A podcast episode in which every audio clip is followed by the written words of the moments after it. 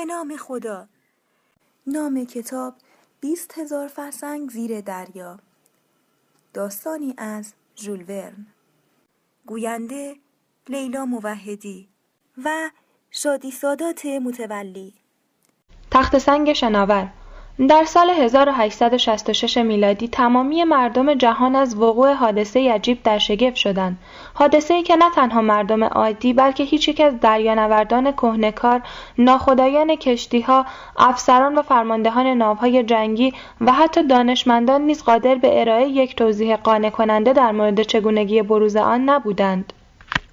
از مدتها قبل سرنشینان تعدادی از کشتیها در نقاط مختلف اقیانوس در مسیر خود با جسم عظیم و حیرت انگیزی برخورد می‌کردند که بسیار سریعتر از والهای قولپیکر دریایی حرکت می‌کرد و نور خیره کننده در اطراف خود میپراکند. گزارش کشتی های مختلف در خصوص این جسم عجیب، سرعت حرکت، شتاب و نیروی جابجایی آن کاملا هماهنگ و یکسان بود و نشان می‌داد که موضوع صحت دارد. اما نشانی های این موجود شگفتآور با هیچ کدام از جانوران شناخته شده دریایی مطابقت نمی کرد. دانشمندان زیستشناس هرگز نشانه و یا تاریخچه‌ای در مورد وجود جانوری چنین عظیم و جسه با آن نیرو و سرعت حیرت آور را به یاد نداشتند و باور نمی کردند. درازای این قول دریایی را تا 100 متر و پهنایش را تا 50 متر گزارش کرده بودند. در آن روزها به دلیل وجود نداشتن یک آگاهی دقیق بازار شایعات بسیار داغ بود. با وجود این همگان به خوبی می‌دانستند که این همه هیجان و سر و صدا ناشی از ماهیت پررمز و راز این موجود ناشناخته است. برای اولین بار در ژوئیه 1866 کاپیتان بکر فرمانده کشتی بخاری هیگینسن در حوالی شرق استرالیا با آن مصادف شد. ابتدا آن را تخت سنگ بزرگی تصور نمود و تصمیم گرفت آن را دور بزند که ناگهان فوران دو ستون عظیم آب به ارتفاع 150 متر توجه او را جلب نمود. یقین داشت با یک پستاندار بزرگ دریایی که آب و بخار از پشتش به هوا بلند می شود روبرو گشته و یا احتمالا با یک چشمه جهنده دریایی. مسئله جالب توجه این بود که پانزده روز بعد در هشت هزار کیلومتری آن محل یعنی در اقیانوس اطلس کشتی هلوتیا و کشتی شنون که از روبروی هم می آمدن با این جسم عجیب برخورد کردند. با توجه به فاصله 2800 کیلومتری موجود بین این دو منطقه و تصور سرعت غیرقابل باوری که برای طی کردن آن در زمانی چنین محدود لازم به نظر می رسید، اینک هیجان و کنجکاوی جهانیان با نوعی استراب و نگرانی همراه گردیده بود. فرماندهان این دو کشتی در مقام مقایسه با طول ناوگان خود که حدود 100 متر بود درازای این قول دریایی را بین 100 تا 150 متر تخمین زده بودند و چون طول بزرگترین پستاندار دریایی شناخته شده تا آن زمان حداکثر از پنج یا شش متر تجاوز نمی کرد. وجود جانوری با ابعادی چنین حیرت انگیز بیشتر به افسانه ها شباهت داشت. گفتگو درباره این موجود عجیب دریایی داغترین بحث روز بود. در همه اجتماعات خانوادگی و حتی در سینماها و تئاترها و رستورانها درباره آن سخن می‌گفتند و گروهی با تهیه نمایشنامه های هیجان از داستان های قدیمی که در مورد موجودات عجیب الخلق بحث می کرد و مقایسه خیال پرورانه آن با قول دریایی مرموز به هیجانات دامن می زدن. دسته این نظریات ارسطوپلین زیست شناس قرن اول میلادی روم را مطرح می کردند و در نهایت دو دستگی عجیبی میان مردم عادی، روزنامه نگاران و مجامع علمی به وجود آمد. گروهی تمامی این تصورات را به باد حج و مسخره گرفته بودند و دسته دیگر طرفدار جدی عقاید قدیمی شده بودند. جنگ عقاید و مباحثات تا شش ماه ادامه داشت و پیروزی گاه با دسته نخست و گاه با گروه دوم بود و به هر حال موضوع اندک اندک از خاطره ها محو می گردید که ناگهان در پنجم مارس 1867 در سپیددم یک روز آرام کشتی مراویان با صخره عظیمی که در هیچ یک از نقشه های جغرافی اثری از آن وجود نداشت برخورد نمود. شدت تصادف به حدی بود که کشتی مذکور با وجود برخوردار بودن از یک بدنه زرهی و محکم در هم شکست و اگر باد موافق نمیوزید بدون تردید آن کشتی با تمامی 237 سرنشین خود به اعماق اقیانوس فرو می‌رفت.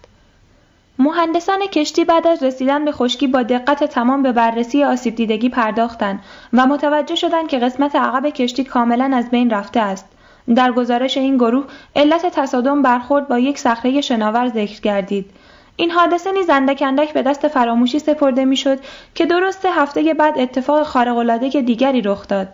در روز 13 آوریل 1867 ساعت 4 و 17 دقیقه بعد از ظهر کشتی اسکوچیا در حالی که با هزار اسب بخار نیرو در یک هوای مساعد و در جریان یک باد موافق با سرعت به سوی مقصد حرکت می‌کرد ناگهان ضربه خفیف به قسمت چرخ عقب کشتی وارد آمد. شدت برخورد اندک و نامحسوس بود به طوری که هیچ یک از مسافران متوجه آن نشدند اما خدمه کشتی به سرعت در محل تصادف حاضر شده و متوجه گردیدند که شکاف بزرگی در بدنه کشتی به وجود آمده و آب به سرعت در کشتی نفوذ می کند. چند ملوان کم تجربه حراسان به روی عرشه دویدند و فریاد زدند کشتی سوراخ شده تا چند ساعت دیگر همگی غرق خواهیم شد. مسافرین به شدت نگران شدند. اما آندرسون فرمانده کشتی آنان را مطمئن ساخت که هیچ خطری متوجه جانشان نیست. زیرا بدنه کشتی از هفت قسمت محکم آهنی و غیرقابل نفوذ ساخته شده بود به طوری که اگر یک جدار آن سوراخ می‌شد به سایر قسمتها آسیبی وارد نمی آمد و کشتی می توانست همچنان به راه خود ادامه دهد. تعمیر در دریا امکان نداشت. به همین دلیل کشتی با وجود شکاف عمیقی که در بدنه آن به وجود آمده بود با دشواری به راه خود ادامه داد و با سه روز تأخیر عاقبت به مقصد رسید. در جریان بازدید از محل صدمه دیده مهندسان و افراد کشتی با منظره مواجه شدند که برایشان سخت اجاباور و باور نکردنی بود. در قسمتی از بدنه کشتی سوراخ بزرگی به شکل مثلث ایجاد شده بود و محل بریدگی چنان صاف و منظم بود که به نظر می رسید با مته و یا وسیله مکانیکی به وجود آمده است. و هیچ کس باور نداشت که یک جانور دریایی بتواند بدنه زرهی و زخیم کشتی را با چنان دقتی سوراخ بکند. به دنبال این حادثه بار دیگر داستان قول دریایی بر سر زبانها افتاد و چنان نگرانی و استرابی در اذهان عمومی پدید آمد که پس از آن هر حادثه شوم دریایی را به آن جانور مرموز نسبت می‌دادند. مسافرت با کشتی باعث ایجاد وحشت در مردم می گردید و به همین جهت رفت آمد بین دو قاره آسیا و اروپا به حداقل رسیده بود و رکود تجارت اوضاع اقتصادی بسیاری از ممالک را برهم می‌زد. در این حال بازرگانان و صاحبان کشتی های تجاری به طور مداوم و با اصرار از های خود درخواست می‌کردند که با هر نحو ممکن چارهای برای نابودی قول دریایی بیابند و بار دیگر امنیت را به مسیرهای دریایی و اقیانوسها بازگردانند. صفحه 19 نظریات مختلف در جریان وقوع این حوادث من از یک سفر علمی و تحقیقاتی در منطقه نبرسکا از توابع ایالات متحده به فرانسه مراجعت کرده بودم. نام من پیر آروناکس است از طرف دولت فرانسه به عنوان دانشیار دانشکده علوم طبیعی پاریس مأمور شرکت در این امور تحقیقاتی شده بودم به علاوه در کانون پژوهش های علوم طبیعی پاریس نیز مشغول به کار می باشم. کار این واحد بزرگ علمی ایجاد زمینه برای تحقیق و بررسی دانشمندان بزرگ دنیا درباره خواص سنگها، جانوران، گیاهان و انسان هاست. پس از شش ماه کار در نبرسکا و گردآوری مجموعه قابل توجهی از آثار پرارزش مدنی، گیاهی و حیوانی برای بازگشت به فرانسه مصمم بودم و در همین زمان خبر تصادف کشتی اسکوچیا را شنیدم. اگرچه پیش از آن نیز در خصوص این جریانات اعجابانگیز و ظهور یک جانور عظیم دریایی مطالبی در روزنامه های آمریکایی و فرانسوی خوانده بودم. اما با تمام کنجکاوی و دقتی که به کار می بردم قادر به یک نتیجه گیری درست از این موضوع نبودم. حتی شکاف ایجاد شده در بدنه کشتی اسکوچیا هم نتوانست مسئله را برایم روشن کند. هنگامی که به نیویورک رسیدم در تمام مجامع علمی تحقیقی میان دانشمندان و زیستشناسان سه نظریه متفاوت وجود داشت اول اینکه موجود ناشناخته را جزیره شناور تکه سنگی در اعماق دریا تنه یک درخت عظیم و جسته و یا تکه عظیم از بدنه یک کشتی غرق شده تصور می نمودند. اما این فرضیه از نظر من مردود بود زیرا هیچ یک از اشیاء یاد شده قادر نبودند با آن سرعت فوقالعاده حرکت کنند بر اساس فرضیه دوم گروهی از دانشمندان قول دریایی مرموز را جانوری نیرومند و بزرگ از نوع جانداران ماقبل تاریخ میپنداشتند این فرضیه نیز جای ابهام بسیار داشت و این سوال را پیش می آورد که چه نوع حیوانی قادر به ادامه زندگی در عمق چهل تا پنجاه متری دریاست و در آن فشار شدید آب چگونه قول دریایی می تواند صاحب چنان قدرت برنده ای باشد که بدنه هفلایه فولادی کشتی را سوراخ نماید؟ در سومین فرضیه قول دریایی را یک زیردریایی عظیم عنوان می‌کردند که از طرف یکی از دولت‌های اروپا و یا آمریکا ساخته شده و یا احتمال داشت که فردی ناشناس که صاحب قدرتی شگرف بود برای مقاصد انتقام جویانه به چنین کاری اقدام کرده باشد. اما به عقل جور در نمی آمد که ساختن چنین زیردریایی عظیمی از دید دولت‌های بزرگ آن زمان مخفی مانده باشد و یا اینکه یک شخص عادی پنهان از چشم دولت‌ها توانایی ساختن چنین دستگاه عظیم و مجهزی را داشته باشد. و این به نظر امری محال و ناممکن بود زیرا پنهان کردن چنین راز بزرگی نه تنها برای یک فرد بلکه برای دولت‌های بزرگ نیز امری دشوار بود. چرا که سیستم های اطلاعاتی و جاسوسی دولت ها به صورت مداوم اعمال و اهداف یکدیگر را تحت مراقبت داشتند پس این فرضیه هم مردود اعلام شد من نیز برای رسیدن به یک نتیجه گیری دقیق از بحث ها و جدل ها سکوت را برگزیدم اما بنابر مقتضای کارم هر روز گروهی خبرنگار به من مراجعه می کردن و نظرم را در این مورد جویا می. اما چه جوابی می توانستم به آنها بدهم؟ مدتی از پاسخ دادن به پرسش های آنها تفره رفتم. اما در نهایت میبایست جوابی قانع کننده برای ایشان بیابم. چون کتابی با عنوان زندگی حیوانات در اعماق دریاها نوشته بودم روزنامه معروف نیویورک هرالد تریبون از من درخواست نمود تا نظرم را در این مورد برای مردم بازگو کنم. به این ترتیب چاره جز نوشتن عقاید خود نداشتم. ابتدا مسئله را از دیدگاه های مختلف سیاسی و علمی مورد بحث قرار دادم و عاقبت به این نتیجه رسیدم که به هر حال میبایست وجود یک حیوان عظیم دریایی با نیروی خارق‌العاده بپذیریم چرا که اعماق اقیانوسها هنوز برای ما ناشناخته است و به درستی نمی‌دانیم در آن اعماق چه نوع جاندارانی با چه مشخصاتی زندگی می کنند. مثلا قرنها پیش در اعماق اقیانوس نوعی جانور دریایی به نام لیکورن وجود داشت پاورقی جانوری افسانه‌ای که بدنی شبیه به اسب و شاخی در پیشانی دارد که طول قدش به 20 متر می رسید با دندانهای عظیم به طول دو و عرض نیم متر که حتی فولاد را اره می کرد. اگر اندازه های این موجود شگفتانگیز را پنج برابر در همه ابعاد بزرگتر کنیم تبدیل به قولی خواهد شد که قادر است بدنه فولادی یک کشتی را سوراخ کند. چاپ این مقاله که به شکلی غیر مستقیم وجود قول دریایی را امکان پذیر می‌دانست بحث و جنجال فراوانی در بین مردم و محافل علمی برپا کرد و اکثریت به طرفداری از آن برخواستند و عاقبت به دلیل استراب و حراسی که این جانور مرموز در اذهان عمومی جهانیان پدید آورده بود کشورهای بزرگ تصمیم به نابودی آن گرفتند. کشور آمریکا ناو جنگی آبراهام لینکلن را برای انجام این مأموریت در نظر گرفت.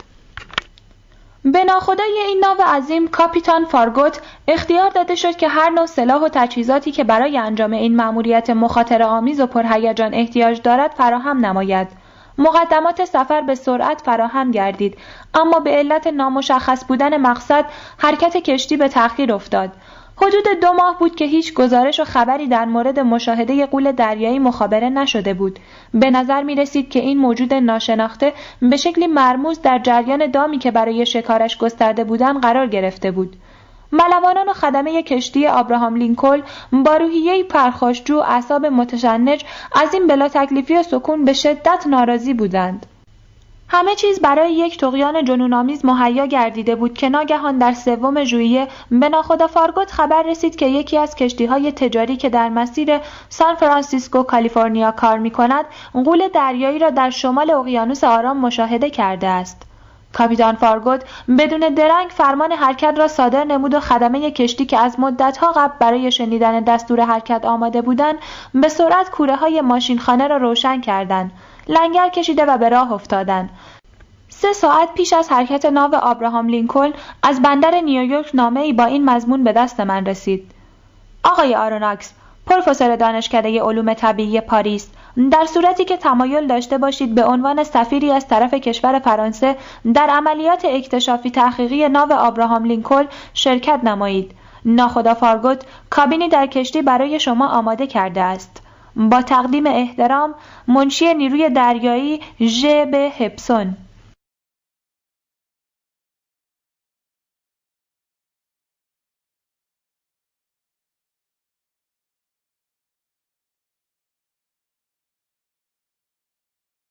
بنابراین کنسیل مستخدم مخصوصم را که از ده سال پیش تا کنون در تمام سفرها همراه هم بود و مانند یک دوست واقعی در کارها به من کمک می‌کرد احضار نموده و گفتم فورا اسباب سفرمان را جمع جور کن. قرار است به مسافرت تازه ای برویم.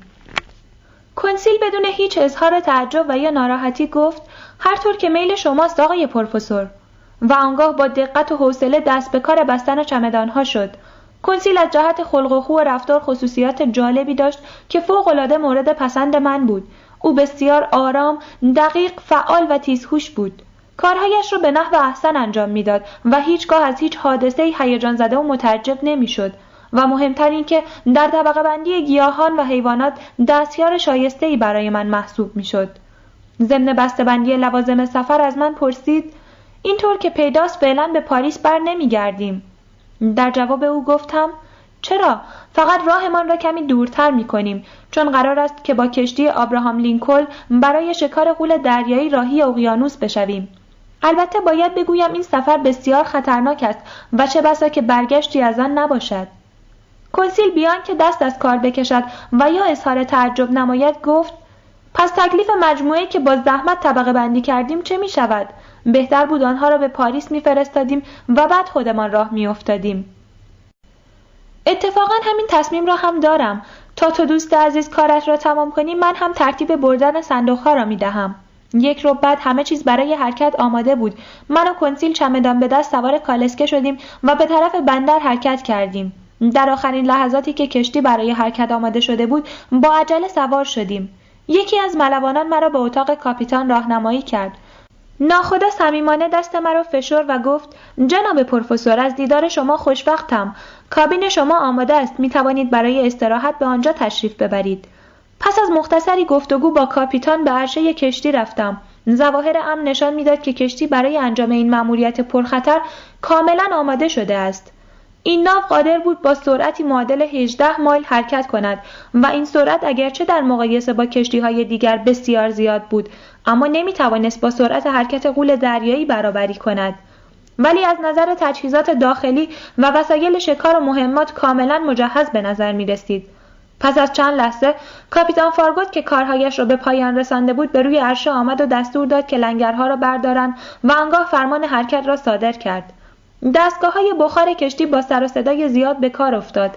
پروانه ها به گردش درآمد و کشتی آبراهام لینکل با ابهت شکوه خاصی سود کشید و آرام آرام از کنار صدها کشتی و قایقی که در اسکله پهلو گرفته بودند عبور کرد. دستگاه های بخار کشتی با سر و صدای زیاد به کار افتاد.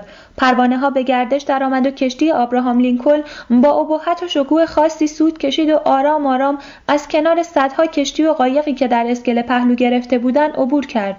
اسکله بروکلین از جمعیت موج می‌زد هزارها نفر زن و مرد و کودک دستمالهای رنگارنگ خود را تکان می‌دادند و برای موفقیت کارکنان کشتی سرود پیروزی میخواندند کشتی نیز با شلیک سه تیر توپ و پایین آوردن پرچم به احساسات آنها پاسخ داد. سپس به دستور کاپیتان کشتی سرعت گرفت. در ساعت هشت بعد از ظهر کشتی آبراهام لینکل در حالی که سینه امواج خروشان را میشکافت از ساحل لانگ گذشت و وارد آبهای اقیانوس اطلس شد. صفحه 26 تعقیب و شکار قول دریایی کاپیتان فارگوت دریانوردی ماهر و با استعداد بود و به نظر می رسید شایستگی انجام مأموریت با اهمیتی را که به او واگذار کرده بودند دارد. او کوچکترین تردیدی در مورد وجود غول دریایی نداشت و به همین دلیل قسم یاد کرده بود که حتی اگر به قیمت از دست دادن زندگیش هم باشد دریاها را از وجود این موجود عجیب الخلقه پاک کند.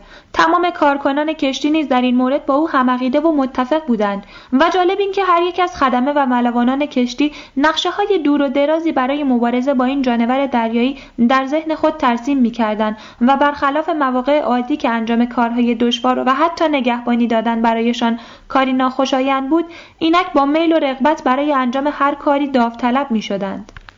در سومین روز مسافرت کاپیتان فارگوت اعلام کرد که هر کس برای اولین بار نشانه ای از قول دریایی بیابد دو دلار جایزه دریافت خواهد نمود. رقابت برای تصاحب این پاداش قابل توجه هیجان و فعالیت کارکنان کشتی را به شدت افزایش داد. من نیز گاهی با علاقه و شکیبایی ساعتها به سطح مواج اقیانوس خیره می شدم تا شاید نشانه ای از لیکورن بیابم. و در این میان تنها کنسیل توانسته بود از هیجان همگانی سرنشینان کشتی در امان بماند. گویی چشماندازهای زیبای اقیانوس او را بیشتر به شور و هیجان در میآورد تا جستجو برای یافتن قول دریایی. کاپیتان اصرار داشت که قول دریایی را زنده به دام بیاندازد و در مقابل چشم جهانیان به نمایش بگذارد. با این وجود تمامی ابزار و وسایل نابود ساختن قول دریایی نیز در کشتی مهیا بود. از جمله وسایلی که معمولا برای شکار والهای قولپیکر به کار می‌رفت نیزه تیرهای خاردار، گلوله های انفجاری، توفنگ های بلند و جالبتر از همه توپ بزرگی بود که لوله های قطور و دهانه تنگ داشت. این اسلحه که جدیدا در آمریکا اختراع شده بود می توانست یک گلوله چهار کیلویی را تا مسافت 13 کیلومتر پرتاب نماید. اما کارسازتر از همه این سلاحها حضور مردی به نام ندلند در کشتی بود که ماهرترین شکارچی نهنگ و زبده ترین تیرانداز از جهان محسوب می‌شد و شهرتی ای داشت. کاپیتان فارگوس این شکارچی کارآزموده را برای وارد ساختن ضربه نهایی به همراه آورده بود. ندلند چهل ساله و اهل کانادا بود. مردی بلند بالا جسور کم حرف بسیار جدی و دیرجوش بود که در حرفه خیش مهارت فوقالعاده داشت. اگر کسی با عقیده و نظرش مخالفت می‌کرد به شدت عصبی و ناراحت می‌شد. به گمان من فکر به همراه آوردن او کاری عاقلانه بود زیرا از جهت مهارت و تیزبینی سرآمد ملوانان کشتی بود. نگاه نافذش همچون تلسکوپی قوی از فاصله دور لغزش سیر را بر امواج اقیانوس تشخیص می‌داد. و نیزش مثل شاهینی تیز پرواز بر فرق سید می نشست و او را از پای در می آورد. اکثر مردم کانادا به زبان فرانسوی تکلم می کنند و ندلن با وجود آنکه مردی دیرجوش و کم حرف بود به دلیل همزبانی علاقه و احساس دوستانه ای نسبت به من پیدا کرده بود و من نیز گرایش و کشش مخصوصی نسبت به او احساس می کردم. اکثر مواقع به روی عرشه می نشستم و به خاطرات جالب و هیجان انگیزی که از شکار در قطب داشت گوش می کردم. با تمام این احوال ندلند هیچ اعتقادی به وجود قول دریایی نداشت و در این مورد با دیگر کارکنان کشتی همراهی نبود در پایان سومین هفته کشتی به اقیانوس آرام و نزدیک دماغه بلان رسید در این زمان من و ندلند به روی عرشه ایستاده بودیم و درباره قول دریایی صحبت می کردیم. به او گفتم برای من تعجب آور است که شما هیچ علاقه و هیجانی نسبت به شکار قول دریایی از خود نشان نمی دهید. چند ثانیه به فکر فرو رفت و سپس دستی به پیشانی خود کشید و گفت من تا به حال صدها نهنگ، شیرماهی و وال شکار کردم اما در میان آنها هرگز به حیوانی برخورد نکردم که قدرت سوراخ کردن بدنه زرهی یک کشتی را داشته باشد. با تعجب گفتم آخر ما که از تمام اسرار اقیانوس ها آگاهی نداریم. شاید در آن اعماق تاریک چنین موجودات عجیبی وجود داشته باشند. نیشخندی زد و گفت حتی اگر چنین موجوداتی در اعماق دریاها وجود داشته باشند هرگز نمی‌توانند روی آب ظاهر شوند گفتم اما به اعتقاد من قول عظیم و شاخداری با دندانهای فوقالعاده برنده در اعماق آب زندگی می کند و البته ساختمان بدن این حیوان به گونه ای است که می تواند شدیدترین فشارهای آب را تحمل کند و حتما دارای پوست کلفت و زخیمی هم هست. با لجاجت خاصی گفت آقای پروفسور اگر راستش را بخواهید من هنوز منظور شما را درک نکردم. با لحنی که سعی داشتم آرام و روشنگر باشد گفتم ببینید فشار آب از لحاظ فیزیکی یعنی وزن تمام آبی که بر یک حیوان و یا شیعی شناور وارد می شود مثلا در یک کیلومتری عمق دریا بر هر سانتیمتر مکعب از یک برابر با هزار کیلوگرم. بدین ترتیب اگر بدن من و شما در این عمق قرار بگیرد به کلی خرد و خمیر خواهد گردید. پس قولی که ما از آن صحبت می کنیم آنقدر قوی بزرگ و مقاوم است که می تواند چنین فشار عظیمی را تحمل کند. بنابراین حیوانی با این نیروی فوقالعاده قادر است بدنه زرهی یک کشتی را از هم بشکافد. خب حالا متوجه شدید که چرا به وجود این قول دریایی معتقد هستم؟ اما ندلن که زحمتی برای درک مفهوم ارقام و آمار ارائه شده به خود نمی‌داد با لجاجت ولاغیدی شانه بالا انداخت و گفت شاید حق با شما باشد اما باید این موجود عجیب را به چشم دید و بعد باور کرد. صفحه سی. جستجو همچنان ادامه دارد.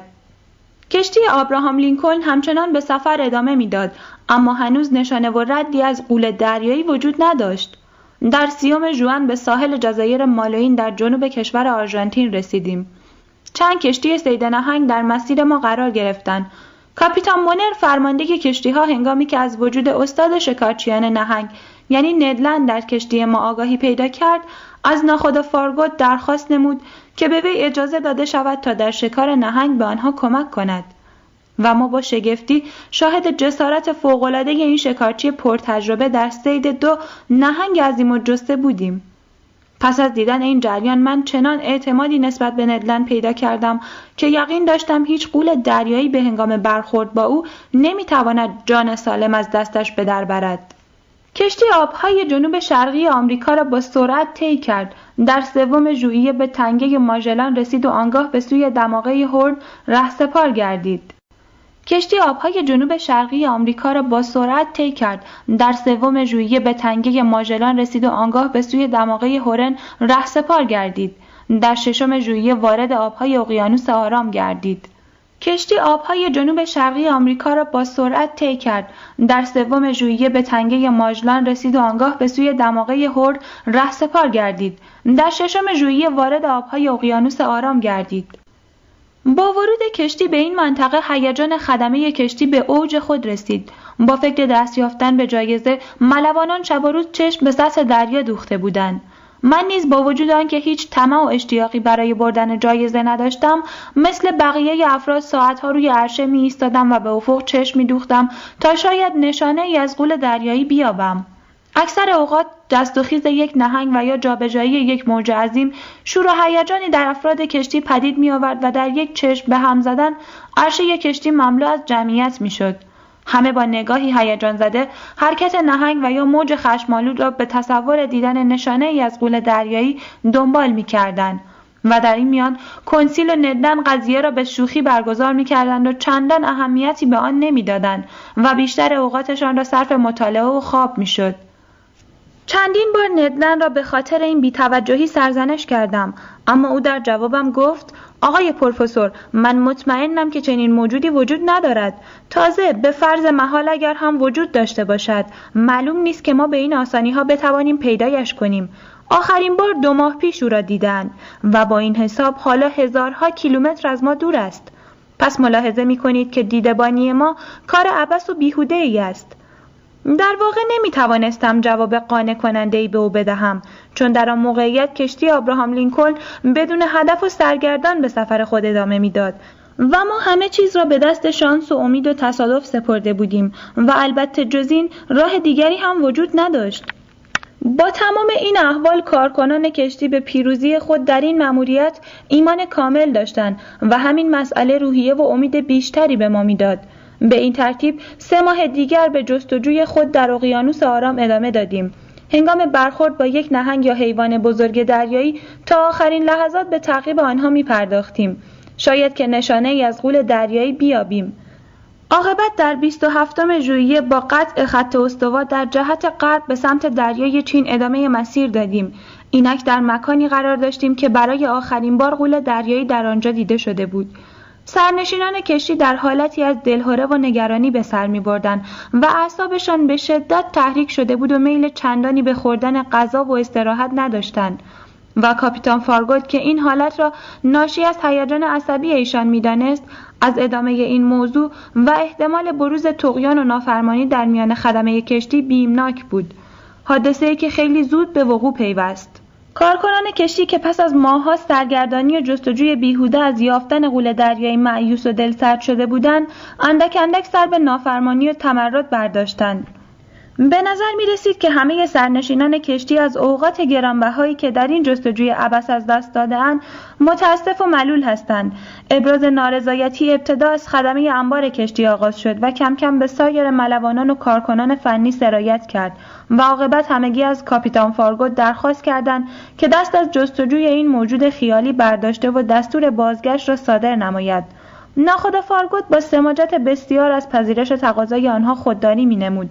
اگرچه تا آن زمان نشان آشکاری از سرپیچی و نافرمانی در میان کارکنان کشتی دیده نشده بود اما در روزهای اخیر هیچ گونه احتیاطی برای پنهان ساختن نارضایتی خیش به کار نمی بردند.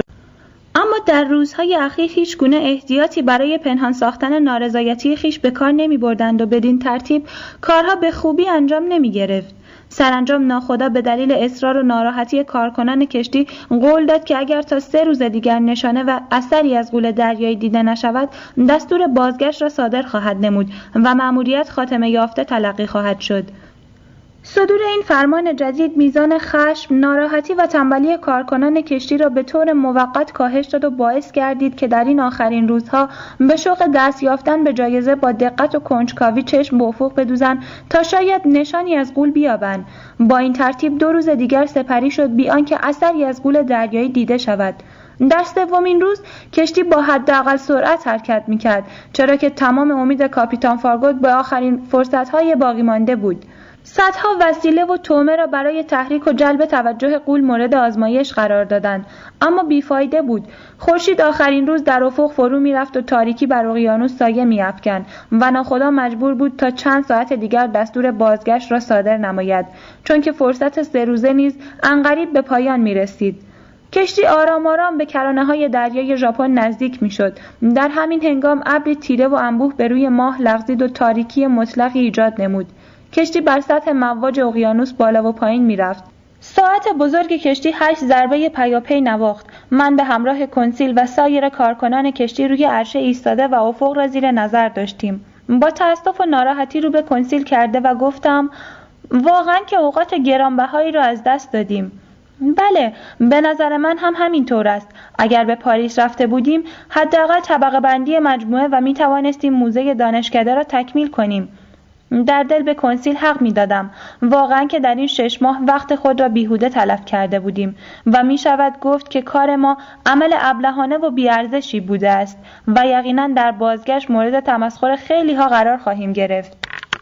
در این افکار ناراحت کننده قوتور بودم که ناگهان فریاد ندن در فضای پیرامون کشتی انعکاس یافت و سکوت را در هم شکست ندلن در حالی که با دست به نقطه ای از اقیانوس اشاره می‌کرد فریاد زد نگاه کنید آنجاست. چیزی که آن همه در انتظار دیدنش بودیم در سمت چپ کشتی حرکت می‌کند. صفحه سی چهار. مبارزه با غول دریایی. همه سرنشینان کشتی به سوی ندلن دویدند و با هیجان بسیار به نقطه‌ای که او اشاره می‌کرد خیره شدند. ناخدا فارگوت بیدرنگ فرمان توقف کشتی را صادر کرد. هیجان من برای دیدن این موجود افسانه‌ای چنان شدید بود که میپنداشتم قلبم هر آن از سینه بیرون خواهد زد. اما به دلیل تاریکی مطلقی که پیرامون کشتی را فرا گرفته بود هیچ نشانه ای از غول دریایی قابل رویت نبود و برایم تعجب آور بود که ندلن در میان این تاریکی چگونه موفق به دیدن آن موجود شده است. محازا به علت اعتمادی که به تیزهوشی او داشتم مطمئن بودم که اشتباه نکرده است. و این حدس درست بود چرا که دقایقی بعد از آن همه سرنشینان کشتی آنچه را که ندلن ادعای دیدنش را داشت با چشمهای ناباور و هیجان زده خود شاهد بودند در فاصله دویست متری سمت راست کشتی سطح وسیعی از اقیانوس با نور خیره کننده و عجیبی می درخشید. این روشنایی نمی توانست منشأ فسفوری داشته باشد. چرا که به مراتب قویتر و درخشانتر از آن بود و تردیدی نبود که این نور خیره کننده از یک نیروی فوق العاده الکتریکی پدید می آید. در مرکز یک منحنی عظیم نورانی به شکل بیزی نقطه‌ای به مراتب درخشانتر از پیرامون خود روشن و خاموش می گردید. یکی از کارکنان کشتی گفت این نور بدون شک از اجتماع عظیم دسته ای از حیوانات فسفردار دریایی پخش می شود. با اطمینان در جواب او گفتم نه خیر آقا حیوانات فسفردار دریایی هرگز نمی توانند چنین نور خیره کننده ای پدید آورند. این روشنایی یقینا از یک کانون الکتریسیته ساطع می شود نگاه کنید خیلی عجیب است مثل اینکه دارد تکان می‌خورد و قصد حمله به ما را دارد. با شنیدن این حرف تمامی سرنشینان کشتی فریادهای حاکی از ترس و نگرانی کشیدند. در همین هنگام فریاد آمرانه و سرزنش آمیز کاپیتان فارگوت در فضا تنین انداخت. ساکت سکان را محکم بگیرید مسیر کشتی را تغییر دهید. ملوانان با شتاب به سوی تنابها و سکان دویدند و کارکنان ماشینخانه بیدرنگ از شدت بخار کاستند و مسیر کشتی به سرعت به سمت چپ تغییر کرد و از محدوده خطر دور شد. اما بار دیگر غول دریایی با سرعتی باور نکردنی به سوی کشتی هجوم آورد. نفس در سینه ها حبس شده بود. استراب و وحشت سرنشینان کشتی به حدی بود که کوچکترین مجالی برای تفکر و عکسالعمل وجود نداشت. غول دریایی در نزدیکترین فاصله نوری شدید در پیرامون کشتی ایجاد نمود و آنگاه همچون قطاری سری و سیر نور و بخار در مسیر حرکت خود باقی گذاشت و بار دیگر به سوی کشتی حمله کرد. سرنشینان کشتی با نگاهی مبهوت چشم در راه حادثه هولناک بودند. سرنشینان کشتی با نگاه مبهوت چشم در راه حادثه هولناک بودند. در فاصله دویست متری ناگهان قول دریایی از حرکت باز ایستاد و پیش چشم حیرت زده کشتی نشینان به سرعت در اعماق اقیانوس ناپدید گردید و چند لحظه بعد از سمت دیگر کشتی سر برآورد. می‌شد حد زد که کشتی را دور زده است و یا با عبور از زیر آن به سمت دیگر رفته است. در این وضعیت وحشت بی سابقه سرنشینان کشتی را فرا گرفته بود چرا که بیم آن می‌رفت که قول دریایی با هجومی مجدد کشتی را متلاشی ساخته و کلیه سرنشینان آن را در اعماق اقیانوس غرق نماید. وضع خطرناک و در عین حال مزهکی به وجود آمده بود ناو جنگی ما در عوض اینکه به قول حمله کرده و آن را نابود سازد خود مورد حمله و تعقیب این جانور مرموز قرار گرفته بود و همه نیرو امکاناتش را برای فرار مصرف می کرد.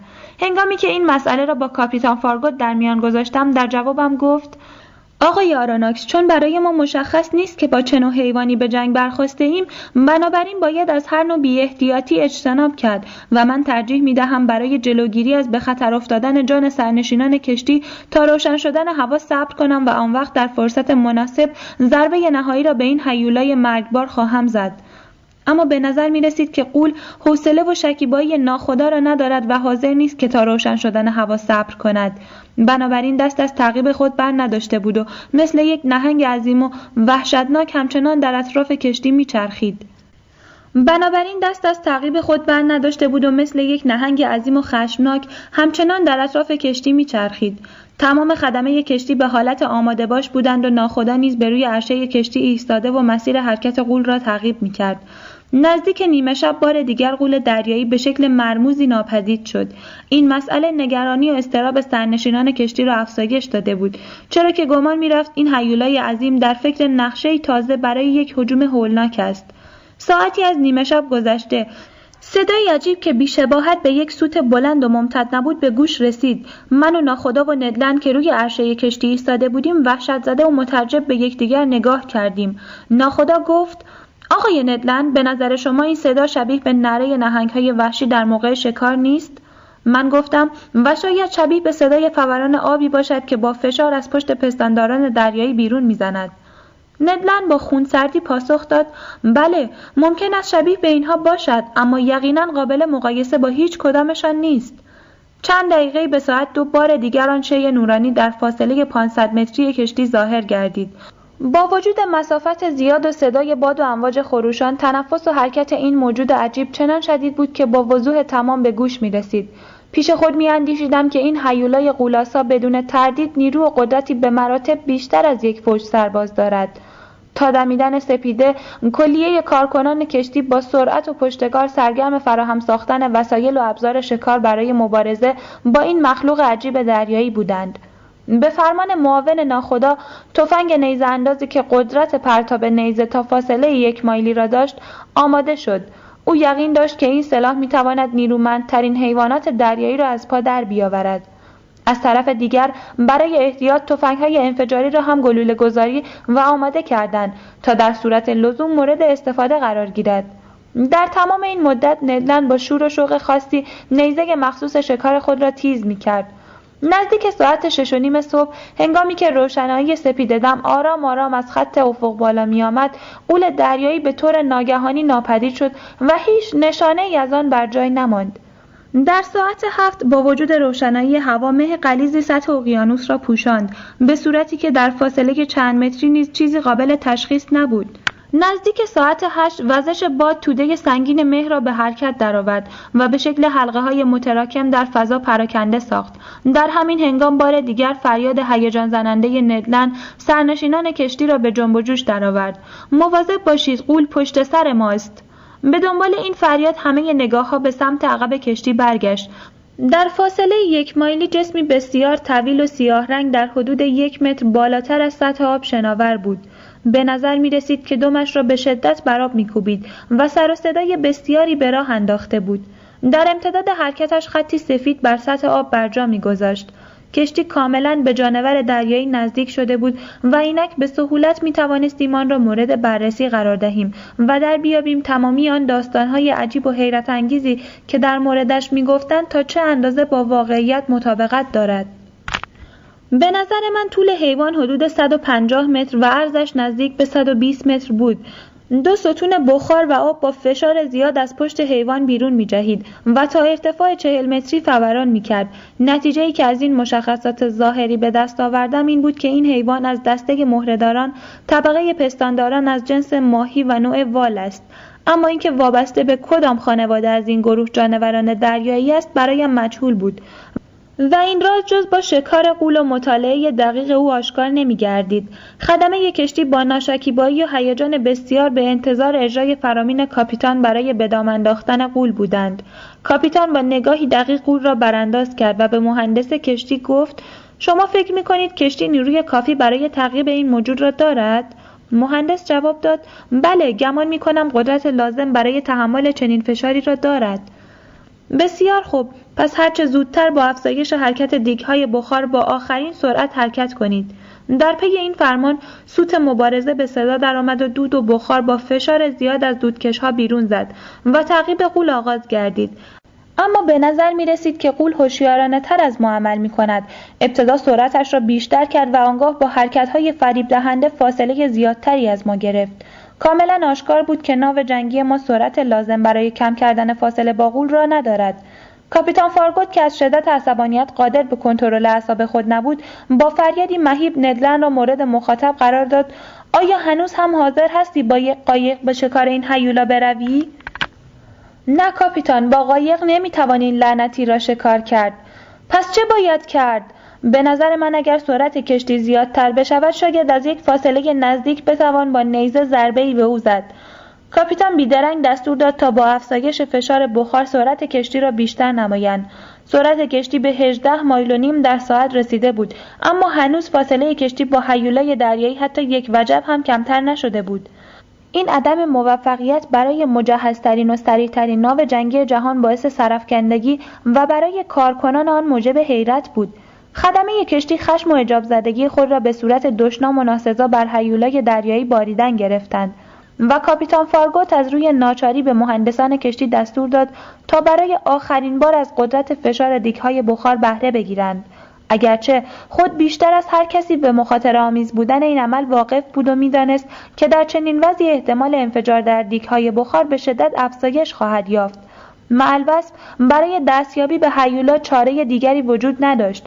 سرعت کشتی به 19 و 3 میل در ساعت رسید. اما هنوز هم فاصله کشتی با هیولان نسبتا زیاد بود این تعقیب و گریز هیجان فوق‌العاده‌ای در میان سرنشینان کشتی به وجود آورده بود و به نظر می رسید که اندک اندک تعادل عصبی خود را از دست دادند. برای چند لحظه از سرعت قول کاسته شد و کشتی در فاصله نزدیک او قرار گرفت. ندلن با هیجانی بی سابقه فریاد زد داریم به او می رسیم فقط یک کمی جلوتر. اما پیش از آنکه نیزش را به سوی هیولا پرتاب نماید حیوان با سرعتی ناگهانی از کشتی دور شد. این عدم موفقیت برای مجهزترین و سریعترین ناو جنگی جهان باعث سرفکندگی و برای کارکنان آن موجب حیرت بود. خدمه کشتی خشم و اجاب زدگی خود را به صورت دشنام و ناسزا بر هیولای دریایی باریدن گرفتند. و کاپیتان فارگوت از روی ناچاری به مهندسان کشتی دستور داد تا برای آخرین بار از قدرت فشار دیگهای بخار بهره بگیرند. اگرچه خود بیشتر از هر کسی به مخاطر آمیز بودن این عمل واقف بود و می‌دانست که در چنین وضعی احتمال انفجار در دیگهای بخار به شدت افزایش خواهد یافت. معلبس برای دستیابی به هیولا چاره دیگری وجود نداشت. سرعت کشتی به 19 و 3 میل در ساعت رسید. اما هنوز هم فاصله کشتی با هیولان نسبتا زیاد بود این تعقیب و گریز هیجان فوق‌العاده‌ای در میان سرنشینان کشتی به وجود آورده بود و به نظر می رسید که اندک اندک تعادل عصبی خود را از دست دادند. برای چند لحظه از سرعت قول کاسته شد و کشتی در فاصله نزدیک او قرار گرفت. ندلن با هیجانی بی سابقه فریاد زد داریم به او می رسیم فقط یک کمی جلوتر. اما پیش از آنکه نیزش را به سوی هیولا پرتاب نماید حیوان با سرعتی ناگهانی از کشتی دور شد. این جنگ و گریز که به یک جور بازی تبدیل شده بود خشم و عصبانیت ما را به اوج خود رسانده بود. اما متاسفانه قادر به هیچ نوع اقدامی نبودیم. این تعقیب بیهوده بیان که نتیجه مثبتی داشته باشد در تمام طول آن روز ادامه یافت. عاقبت کاپیتان فارگوت تصمیم گرفت که با شلیک گلوله های باروتی هیولا را از پا در بیاورد. اولین گلوله با عبور از روی سر قول در فاصله یک متری او به دریا فرو رفت. کاپیتان با خشم فریاد زد. آهای توپچی حواست کجاست؟ با دقت بیشتری نشانه گیری کن. اگر بتوانی این حیولای جهنمی را بزنی 500 دلار جایزه خواهی گرفت. نشانگیری توپچی این بار دقیق تر بود. گلوله مستقیم بر هدف فرود آمد. اما در میان ناباوری همگان بیان که اثری داشته باشد از انحنای پشت هیولا لغزید و در فاصله چند متری به عمق آب فرو رفت. توپچی که از این اتفاق به حیرت افتاده بود با خشم قرید عجب انگار این هیولای لعنتی یک زره فولادی به تن کرده است. کاپیتان فارگوت فرمان داد آنقدر شلیک کن تا از پا در بیاید. آنگاه به رو... آنگاه رو به من نمود و آهسته گفت تا زمانی که کشتی نیروی حرکت داشته باشد این هیولا را تعقیب خواهیم کرد. حتی اگر این تعقیب به قیمت نابودی من و کلیه سرنشینان کشتی تمام شود. به نظر من حق با ناخدا بود چون به این ترتیب نیروی مقاومت قول به پایان می رسید و ما در یک موقعیت مناسب با استفاده از خستگی او به مقصود خود می رسیدیم. ساعتها گذشت اما هنوز هیچ نشانه ای از خستگی در قول دیده نمی‌شد. ناو جنگی ما با سرسختی تمام به این جنگ و گریز ادامه می‌داد. اما غول به هیچ عنوان حاضر به تسلیم نبود. با فرارسیدن شب تاریکی بر همه جا مستولی گشت و به این ترتیب همه امیدهای ما برای یافتن این حیولای اسرارآمیز از دست رفت. در ساعت ده و پنجاه دقیقه هنگامی که سرنشینان کشتی از دیدن مجدد غول کاملا ناامید شده بودند ناگهان نوری خیره کننده در فاصله استمایلی کشتی پدیدار شد. به نظر می رسید که هیولا در نقطه ثابت ایستاده و حرکتی ندارد. شاید پس از آن تعقیب و گریز طولانی به خوابی سنگین فرو رفته بود. و در این وضعیت فکری ثابت از ذهن کلیه سرنشینان کشتی گذشت. این مناسبترین فرصت برای قافلگیری و نابود ساختن هیولاست. به دستور کاپیتان برای اجتناب از بیدار شدن قول کشتی با احتیاط و با حداقل سرعت به سوی او حرکت کرد. در فاصله چند متری ندلن نیزهاش را بالا برد و با تمام قدرت به سوی حیوان پرتاب نمود. در آن سکوت وهمانگیز صدایی شبیه به برخورد شدید دو قطعه فلز در فضا تنین انداخت. به نظر می رسید که نوک فولادی نیزه به یک جسم فلزی برخورد کرده است. حاله نور به شکلی ناگهانی ناپدید شد و دو فواره آب همچون گردبادی عظیم و با فشاری فوقالعاده زیاد بر روی عرشه کشتی پاشید. فشار آب به حدی شدید بود که دکلهای بزرگ در هم شکست و بادبانها فرو ریخت. هر یک از سرنشینان کشتی به گوشه پرتاب شدند و در همین زمان ضربه شدید و وحشتناک بر بدنه کشتی وارد آمد و تعادل همه چیز را برهم زد. من که تعادل خود را از دست داده بودم از بالای عرشه به دریا سقوط کردم. صفحه چهل و دو هیولای فولادی.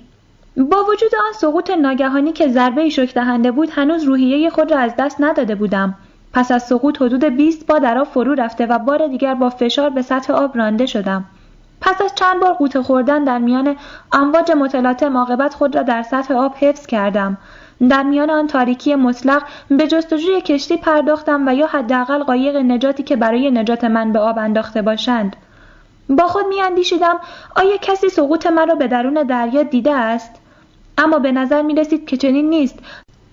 در میان آن ظلمت و تاریکی جز شبه کمنوری که اندک اندک دور می‌شد چیزی به چشم نمی آمد. در کمال ناامیدی به چپ و راست شنا کردم و فریاد کمک سر دادم. اما یقین داشتم که در میان خروش پرتلاطم و امواج صدای من به گوش کسی نخواهد رسید. لباسهایم خیس و سنگین شده بود و به راحتی قادر به شنا کردن نبودم. به دلیل تلاش و استراب بیش از حد نیروی مقاومتم اندک اندک تحلیل می‌رفت. آب با فشار به دهان و سوراخ‌های بینیم هجوم میآورد و در حالی که نفس کشیدن برایم دشوار شده بود با آخرین توان باقی ماندم فریاد زدم. کمکم کنید کمکم کنید دارم غرق می‌شوم. در آخرین لحظات احساس کردم که دستی نیرومند بازویم را گرفت و به روی آب کشید. در آن وضعیت بحرانی این کلمات به طور نامفهوم در گوشم نشست. آقا لطفا به شانه های من تکیه کنید تا شنا کردن برایتان آسانتر شود. با خوشحالی زاید الوصی فریاد زدم. کنسیل دوست عزیزم این تو هستی؟ اما تو اینجا چه کار می‌کنی؟ بله خودم هستم آقای پروفسور. وقتی که شما به دریا پرت شدید من برای نجات جانتان فورا خودم را به آب انداختم. پس کشتی چه شد؟ دیگر نباید به آن امیدی داشته باشیم. آخر چطور؟ چرا؟ وقتی که خودم را به دریا پرت می کردم فریاد یکی از ملوانها به گوشم رسید که به ناخدا می گفت سکان شکسته و از کار افتاده است. در حالی که همچنان شنا می کردم گفتم پس به این ترتیب دیگر هیچ امیدی به کمک از توی کشتی ابراهام لینکلن نباید داشته باشیم. بله همینطور است. اما آقای پروفسور از لطف خداوند نباید ناامید بشویم. فعلا تا چند ساعت دیگر قدرت شنا کردن داریم. بعد از آن هم خدا بزرگ است. لباسهایمان خیز شده بود و به تنمان چسبیده بود. شنا کردن در این وضعیت دشوار بود. بنابراین کنسیل با کاردی که به همراه داشت ابتدا لباسهای مرا پاره کرد و من نیز با تلاش زیاد لباسهای او را از تنش بیرون آوردم. بعد برای آنکه نیروی هر دو نفرمان در یک زمان تمام نشود تصمیم گرفتیم که به نوبت شنا کنیم و نفر دیگر را به دنبال خود بکشیم. با این حساب می توانستیم تا فرا رسیدن سپیددم و یا رسیدن قایق نجات از توی کشتی دوام بیاوریم. با وجود آنکه دریا آرام بود و انرژی زیادی برای شنا کردن صرف نمی کردیم من هر لحظه بیش از پیش احساس خستگی و درماندگی می کردم و همه امیدهایم را برای نجات از دست داده بودم. حدود ساعت یک بعد از نیمه شب چنان فرسوده شده بودم که به کنسیل گفتم گوش کن دوست عزیز من دیگر رمق و توانی ندارم تو لاقل برای نجات خودت هم که شده مرا رها کن تا بتوانی راحتتر شنا کنی کنسیل با لحنی پر از شفقت و مهربانی گفت نه آقای پروفسور من هرگز چنین کاری نخواهم کرد. اگر قرار باشد غرق شویم من پیش از شما به زیر آب فرو خواهم رفت. تا شاهد غرق شدن شما نباشم. پس یا هر دو زنده خواهیم ماند و یا هر دو خواهیم مرد. در این هنگام برای لحظاتی کوتاه ما از زیر انبوه ابرها پدیدار شد و ما توانستیم فضای پیرامون خود را تمیز دهیم. برای یک آن سایه عظیم کشتی ابراهام لینکلن را تشخیص دادم اما نشانه ای از قایق نجات نبود. با فاصله زیادی که وجود داشت و با توانایی و رخوتی که در خود احساس می کردم فریاد زدن برای کمک بی حاصل بود. اما کنسیل که هنوز نیرو و قدرتی بیشتر از من داشت چند بار با صدای بلند فریاد زد و کمک خواست. ناگهان صدایی به گوشمان رسید. گویی معجزه اتفاق افتاده بود. در ابتدا فکر کردم که انعکاس صدای کنسیل است که بار دیگر به گوشمان می‌رسد. اما به دنبال چند فریاد مجدد صدا واضحتر و مشخصتر از پیش به گوش رسید. حدس می‌زدیم که او نیز یکی از سرنشینان بدشانس کشتی است که در آب سقوط کرده و اینک فریاد کمک سر داده است. کنسیل که می‌خواست تجدید قوا کند برای لحظه کوتاه شانه مرا رها کرد تا خودش را کمی از آب بیرون بکشد و من که کاملا خسته و کرخت بودم قادر به انجام قادر به انجام هیچ عملی برای کنترل خیش نشده و نیمه هوش به زیر آب فرو رفتم و در آخرین لحظات برخورد بدن خود را با یک جسم سخت احساس کردم. هنگامی که چشم گشودم دو مرد به روی من خم شده و بدنم را مالش می‌دادند. با شوق و ناباوری چهره آشنای یکی از آن دو مرد را تشخیص دادم. اون ندلن سیاد ماهر کانادایی دوست جدید من بود. با شادی کودکانه ای فریاد زدم ند ندین خودت هستی؟ تو اینجا چه کار می‌کنی؟ ندلن با لحنی پر از تنز گفت بله خودم هستم راستش را بخواهید شما را موج به دریا پرت کرد. اما چیزی که باعث شد من خودم را با بیاندازم دو هزار دلار جایزه ناخدا بود. با تعجب به مرد دوم که کسی جز کنسیل نبود رو کرده و گفتم پس ما حالا در کجا هستیم؟ روی یک صخره دریایی یا بر روی بدن یک وال غولپیکر؟ ندلن با همان لحن تنزالود گفت البته از نظر استحکام مثل یک صخره سفت و سخت است. اما اگر راستش را بخواهید ما اکنون روی بدن قول دریایی شما نشسته ایم آقای پروفسور. به کلی گیج سردرگم بودم. در یک آن به لمس جسمی که به روی آن نشسته بودیم پرداختم. هیچ شباهتی به بدن پستانداران دریایی نداشت و آنگاه پس از دقت بیشتر متوجه شدم سطح جسمی که به روی آن قرار گرفته ایم پر از پیچ و میخای فلزی است. از ندلن پرسیدم پس شما هم در اثر تصادف کشتی به آب پرد شدید البته آقای پروفسور اما چون خوششانس تر بودم درست نزدیک غول افتادم و بعد روی بدنه آن سوار شدم مثل حاله شما. باور کردن وضع موجود برایم دشوار بود اما به هر حال این واقعیت داشت که قول و حیولایی وجود ندارد و آنچه موجب همه آن هیجان و سر و صدا در میان مردم جهان شده بود یک زیردریایی عظیم ساخت دست بشر بود. ناباورانه نگاهی به سوی نلن انداختم او نیز خنده زیرکانه سر داد و گفت جناب پروفسور از آن می ترسیدم که درک این حقیقت برایتان مشکل باشد که چگونه یک جانور دریایی تبدیل به یک زیردریایی مجهز شده است. آیا این زیردریایی حرکت هم می کند؟ ندلن جواب داد شاید اما در این سه ساعت که به روی آن نشستم حرکتی ندیدم. اما تردیدی نیست که دستگاهی با این عظمت ظاهری در درون خود ماشینهای پیچیده و خدمه زیادی برای حرکت و جابجایی دارد. نمی‌دانم. شاید هم همینطور باشد که شما می‌گویید. در همین موقع صدای شبیه به چرخش یک پروانه موتوری در زیر آب به گوشمان رسید و زیر دریایی قولپیکر به حرکت درآمد. این حرکت ناگهانی باعث به هم خوردن تعادل ما گردید. اما پیش از سقوط به دریا از بلندترین قسمت زیردریایی که حدود یک متر بیرونتر از سطح آب قرار داشت آویزان شدیم. ندلن با نگرانی گفت اگر در همین وضعیت حرکت کند مسئله ای نیست. اما اگر بخواهد به زیر آب فرو برود آن وقت معلوم نیست چه سرنوشتی در انتظارمان خواهد بود. کنسیل گفت پس هرچه زودتر باید سرنشینان زیردریایی را از وضع خود آگاه کنیم. اما به چه صورت نمی‌دانم.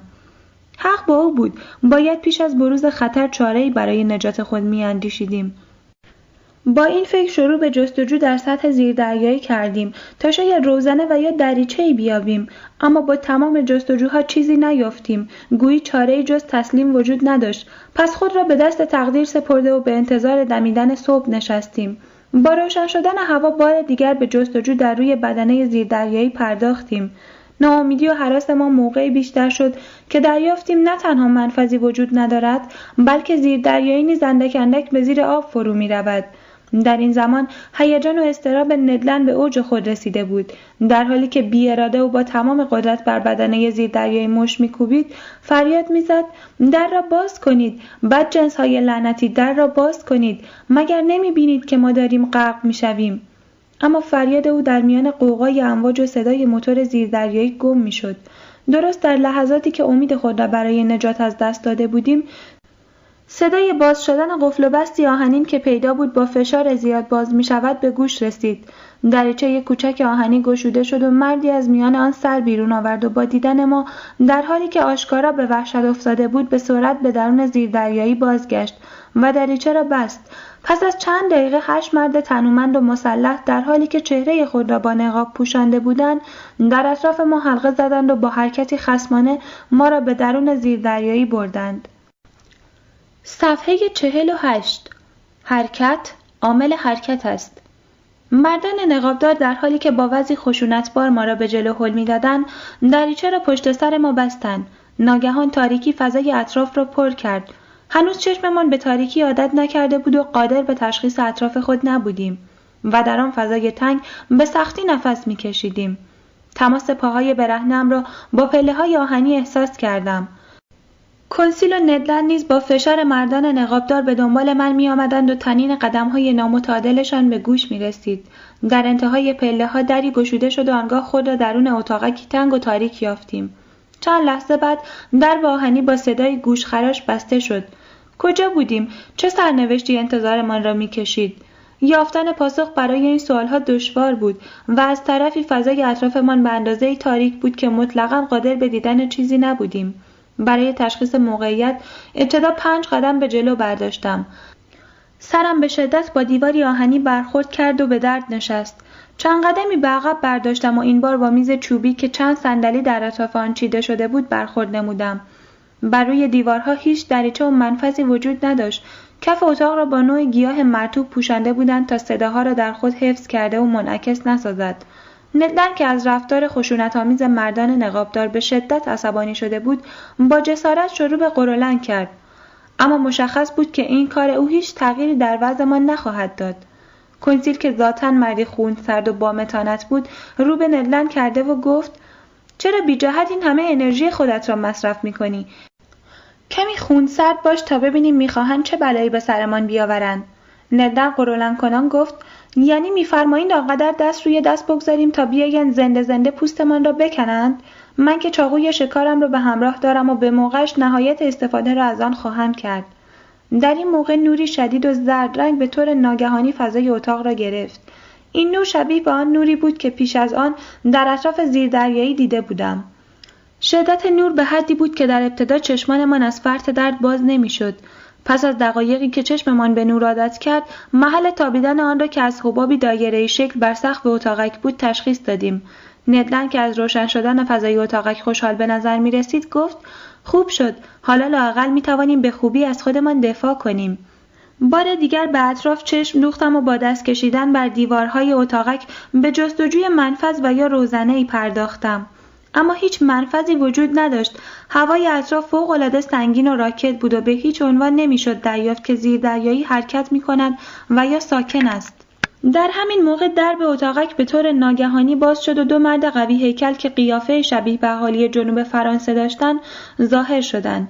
چند لحظه ای ما را برانداز کردند و بعد یکی از دو مرد که به نظر می رسید ارشدتر از دیگری است با اشاره مرا نشان داد و کلماتی را به طور آهسته و باتانی بیان کرد که برای ما غیرقابل درک بود و زبانی عجیب و غیرعادی به نظر می رسید. حدس می زدم که آن مرد با شناخت ملیت فرانسوی من قصد دارد سر صحبت را باز کند. بنابراین با زبان فرانسه و خیلی شمرده و آرام سرگذشت خود و دوستانم را برایش بازگو کردم.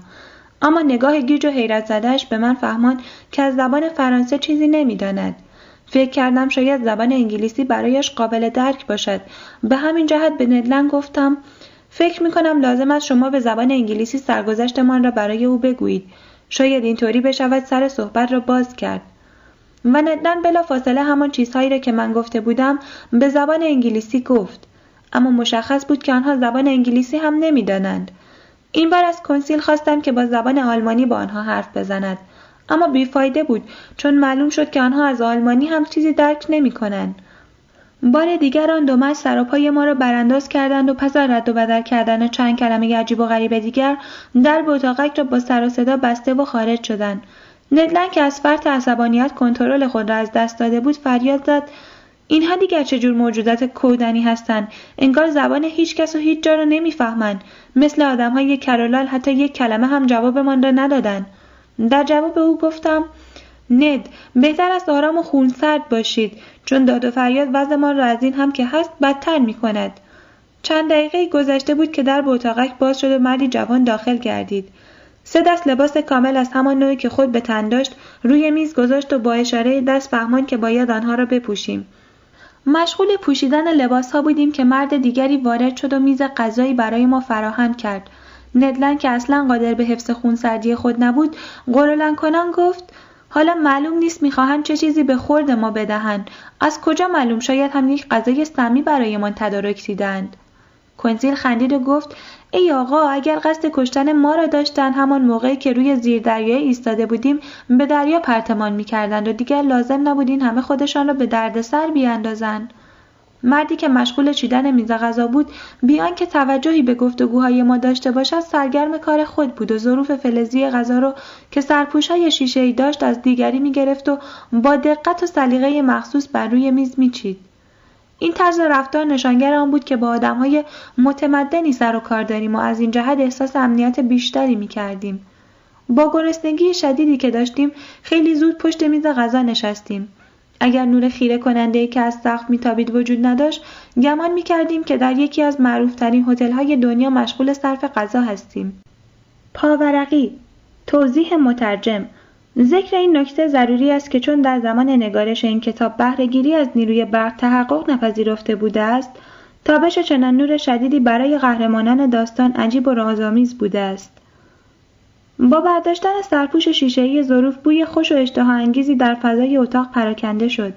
شام عبارت بود از چند نوع ماهی خوشمزه که با مهارت زیادی پخته شده بود و مقداری گوشت سرخ کرده و سبزی پخته که تماما با سلیقه خاص بر روی میز چیده شده بود و تنگ بلوری از شربت گوارا نیز در کنار آن قرار داشت. اما از نان در سر میز خبری نبود پس از آن ماجراهای پردردسر و احساس گرسنگی شدید این پذیرایی برایمان بسیار مطبوع بود. با ولع تمام به خوردن مشغول شدیم. پس از صرف غذا توجهمان به ظروف گرانبها معطوف شد. با کنجکاوی به بررسی ظروف پرداختیم تا شاید نشانه و یا اثری از یک سرزمین آشنا در آن بیابیم. به روی همه ظروف کلمه ان به صورت مشخص و جمله‌ای به این مضمون حک شده بود. ان dot mobile is in mobile. حرکت عامل حرکت است. حس می زدم که این حرف و عبارت کلمه خاص و مربوط به صاحب این زیردریایی عظیم است. پس از رفع گرسنگی نیاز شدیدی به خواب و استراحت احساس کردیم و تعجب آور است که بدون کمترین احساس ترس و نگرانی نسبت به آینده و سرنوشت نامعلومی که در انتظار ما بود هر سه نفر در کف اتاق دراز کشیده و به خواب عمیقی فرو رفتیم. صفحه پنجاه و سه.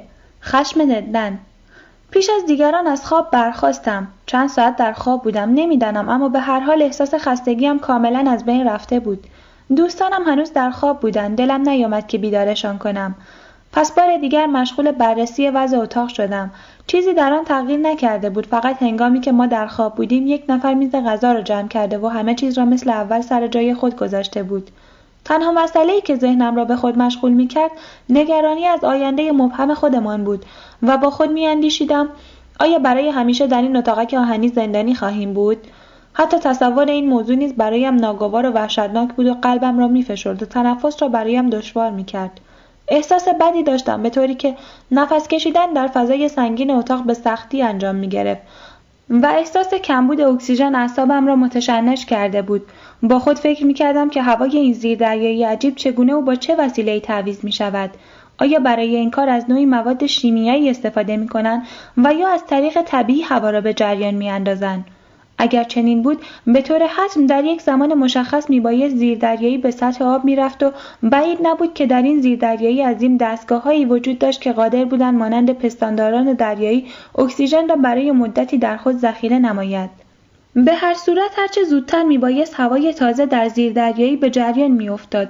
چرا که نفس کشیدن دیگر از آور شده بود.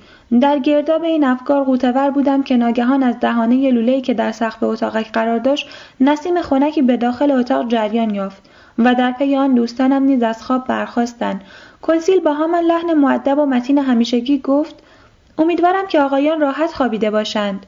ما نیز از او تشکر کردیم. ندن گفت آقای پروفسور خیلی عجیب است ولی انگار بوی دریا به مشامم می‌رسد. بله درست است. چون همین چند لحظه پیش هوای تازه به اتاق جریان یافت.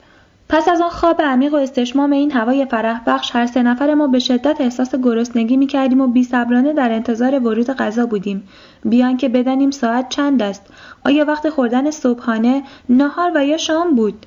ندلند که بیش از من و کنسیل از گرسنگی رنج می برد.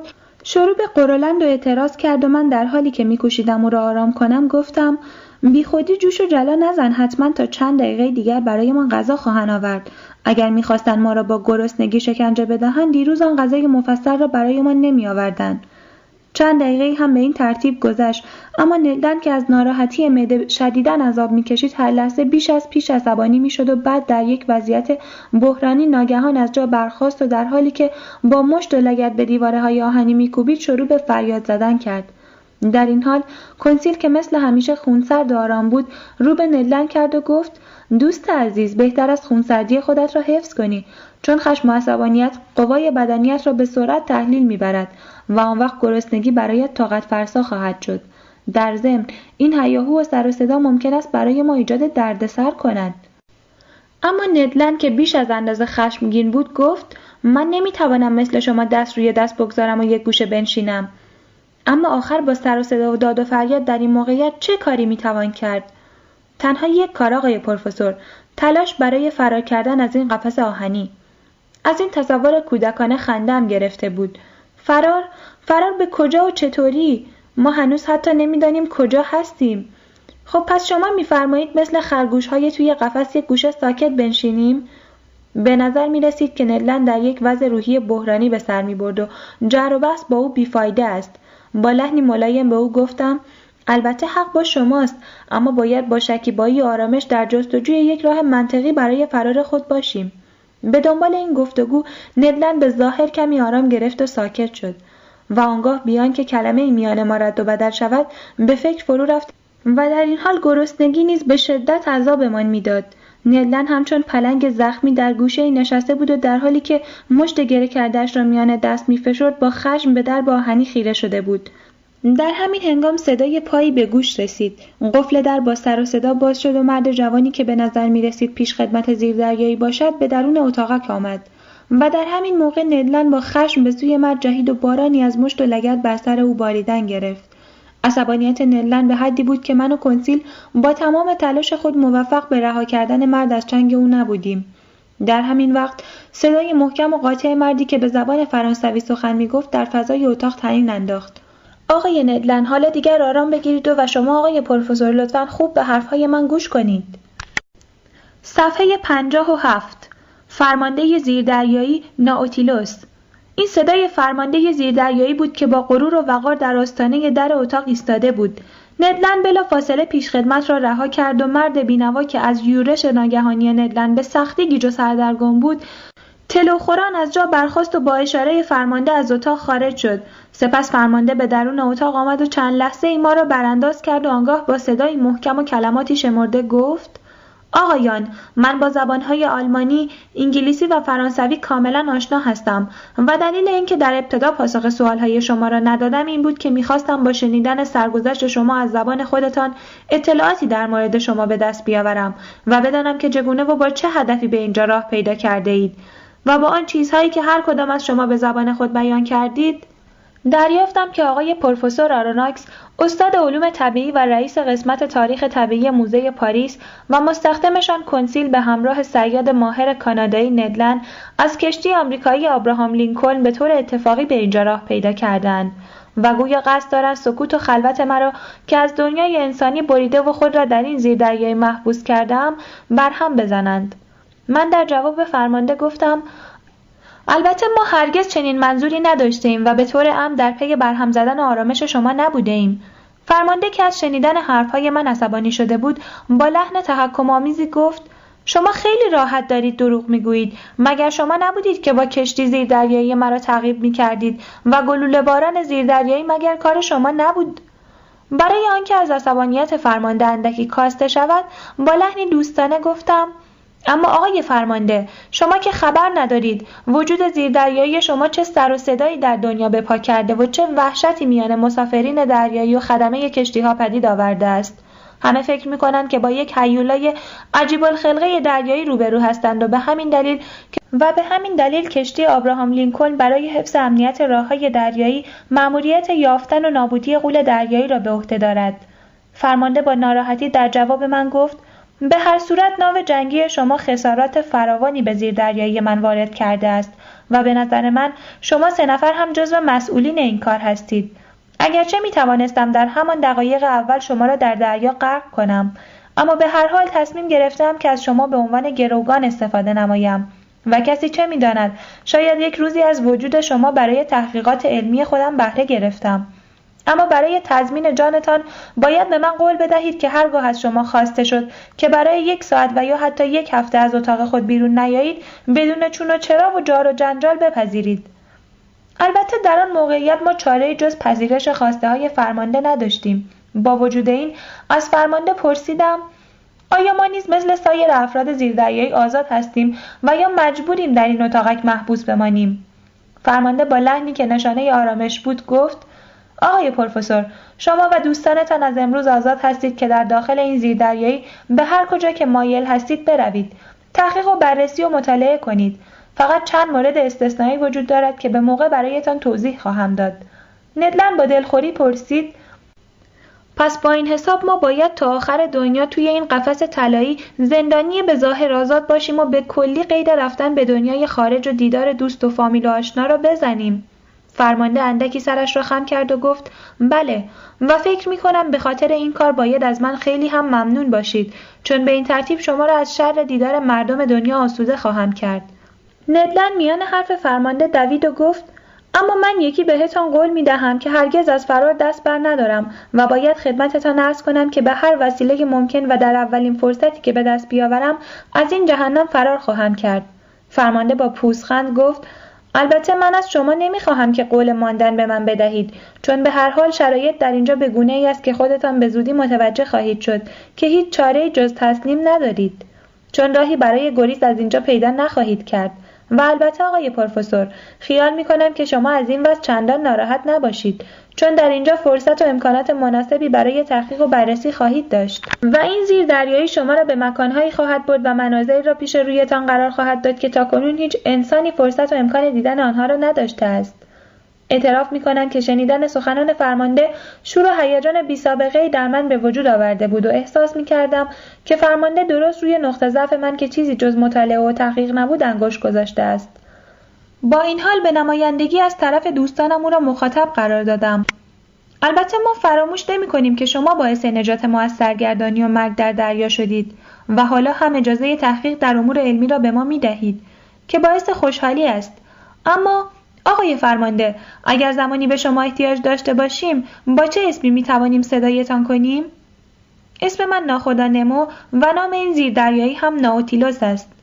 آنگاه با زبانی که برای ما کاملا ناشناخته بود پیشخدمتی را فرا خواند و دستوراتی به او داد و بعد خطاب به ندلند و کنسیل گفت آقایان در اتاقی که برایتان آماده کردن غذایتان حاضر است. می توانید برای صرف غذا و استراحت به همراه این مرد بروید. ندلند و کنسیل به همراه مرد روان شدند و من به دعوت ناخدانما برای صرف غذا به سالن غذاخوری رفتم. در وسط تالار بزرگی که دیوارهایش با تابلوهای نقاشی فوقالعاده زیبا تزیین شده بود میزی قرار داشت که غذاهای گوناگونی به روی آن چیده شده بود. با احساس گرسنگی شدیدی که داشتم خیلی زود مشغول خوردن شدم.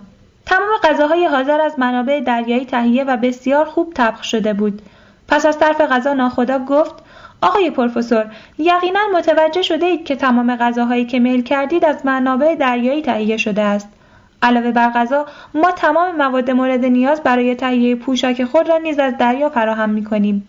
چون خداوند در اعماق اویانوس ها سرزمین وسیعی را به من واگذار کرده است. همانطور که می‌دانید در اعماق این سرزمین بیکران مظاهر و منابع پایان ناپذیری از ثروت وجود دارد. زندگی از دریا آغاز شده و در آنجا نیز پایان خواهد یافت. دو سوم جهان را دریا تشکیل می دهد و همان گونه که ملاحظه می کنید هوای اینجا هم به مراتب تمیزتر و فرح بخشتر از روی زمین است. در اینجا انسان هرگز احساس تنهایی و دلتنگی نمی کند چون در هر فرصتی امکان مواجهه با دنیایی سرشار از شور و عشق به زندگی وجود دارد و مهمتر از همه در اینجا از جنگ و ستیز و خودخواهی نشانه ای وجود ندارد. هنگامی که از سطح به عمق دریا فرو بروید سکوت و آرامش فرمانروای مطلق است و از جنجالها و دلهوره های زمین اثر و نشانه ای نیست. برای درک لذت زندگی در آرامش دریا باید زمان کوتاهی در آن زیست. من در اینجا بنده و اسیر خودخواهی های هیچ کس نیستم. برای انجام هر کاری آزاد هستم و این پرشورترین نوع آزادی است.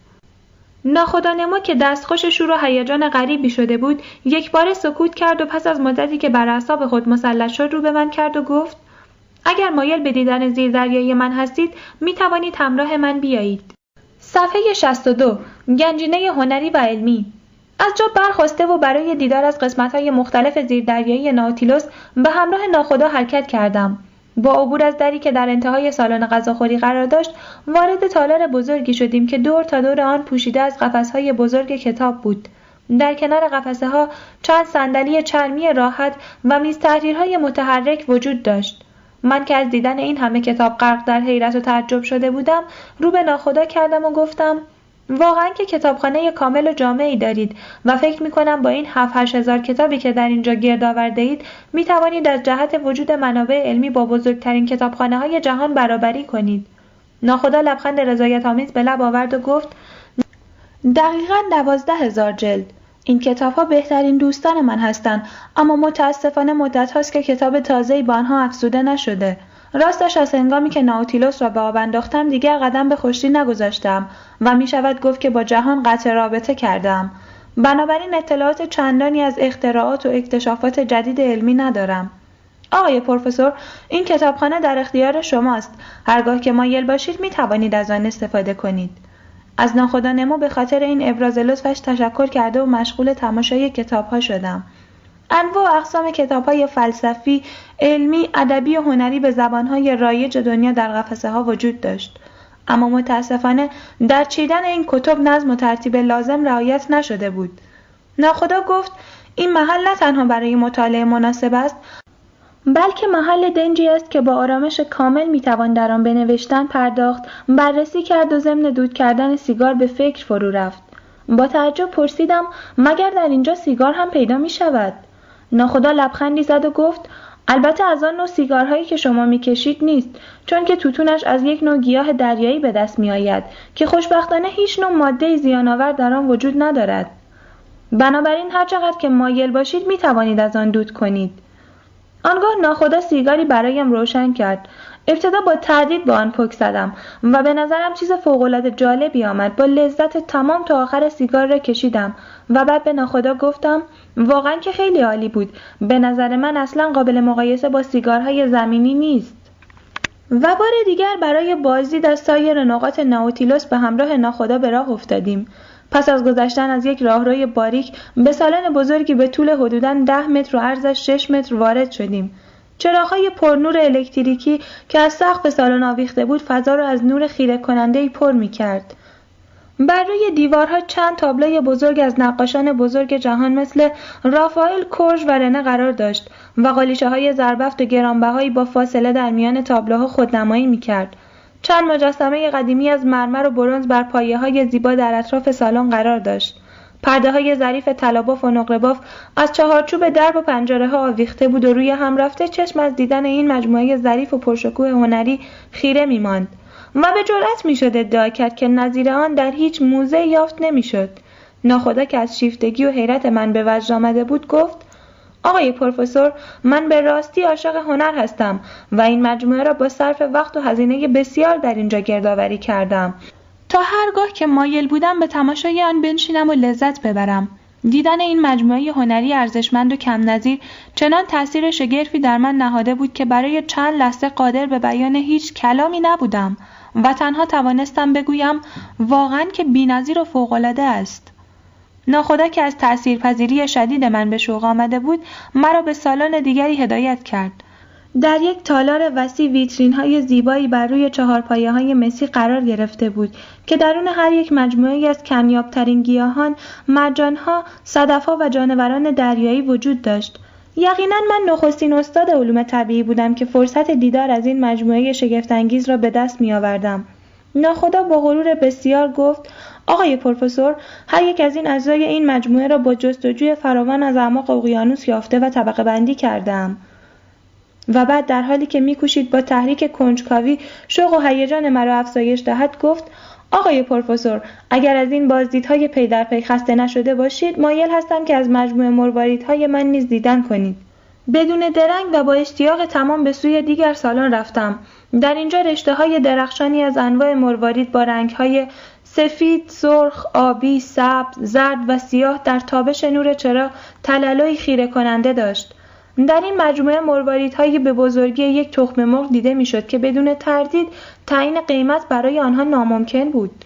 پس از بازدید از این مجموعه ناخدا خطاب به من گفت آقای پروفسور از امروز برای بررسی و تحقیق در مورد این مجموعه ها کاملا آزاد هستید و می توانید اطلاعات بیشتری در خصوص آنها به دست بیاورید و من نیز با کمال میل هرگاه که نیاز باشد به شما کمک خواهم نمود.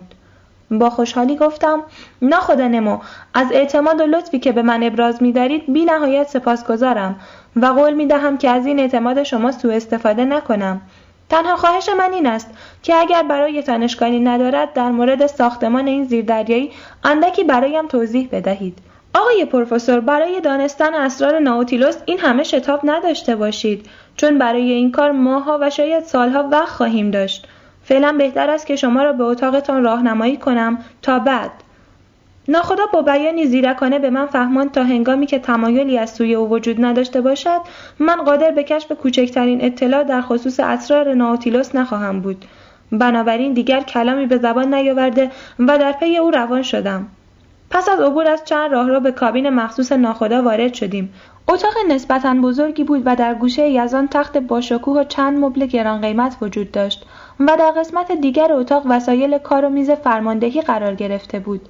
اتاقی برای کار و هم برای استراحت. پس از قرار گرفتن بر روی مبلهای راحتی ناخدا گفت آقای پروفسور اتاق شما درست دیوار به دیوار این اتاق که دفتر کار و فرماندهی من است قرار دارد. حالا اگر مایل باشید اندکی در مورد اسرار این زیردریایی که آنقدر مورد توجه و علاقه شماست صحبت خواهیم کرد. با اشتیاق فراوان از او خواستم که در این باره حرف بزند و ناخدا در حالی که سیگار خود را روشن می کرد شروع به صحبت نمود. صفحه 67 زیردریایی برقی. ناخدانما با اشاره به وسایل و ابزاری که از دیوار اتاق آویزان بود گفت آقای پروفسور مسلما این وسایل برای شما ناشناخته نیست. گرماسنج، قطب نما، رطوبت سنج و غیره. من به کمک همین وسایل زیردریایی را اداره می کنم. البته وسیله دیگری هم هست که احتمالا تا به حال نظیر آن را ندیده اید. این آینه ای که ملاحظه می کنید وسیله ای است که ما قادر هستیم با استفاده از آن تمام فعل و انفعالات و طوفان‌های دریایی را پیش بینی کرده و در مقابله با آنها خود را تجهیز نماییم. به وسیله این فشارسنج میزان فرو رفتن زیردریایی را در اعماق اقیانوس اندازهگیری می کنیم.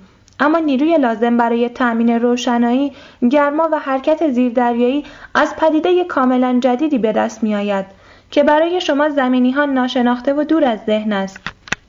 این نیروی فوقالعاده که من آن را الکتریسیته یا برق مینامم پاورقی خوانندگان کتاب باید توجه داشته باشید که در زمان نگارش و انتشار این کتاب بهرهگیری از نیروی برق به شکل کنونی تحقق نپذیرفته بود به آسانی قدرت راه اندازی تمام قسمت های این زیردریایی را دارد.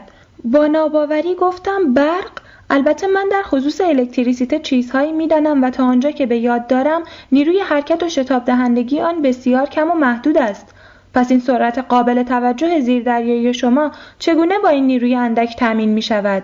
ناخدا با لبخند گفت باید بدانید نیروی برقی که ما از آن استفاده می کنیم قابل مقایسه با آن چیزی که شما به عنوان برق می شناسید نیست. چون صدها برابر قوی تر از آن است. اما چگونه؟ این نیروی فوقالعاده را از چه منبع و طریقی به دست می آورید؟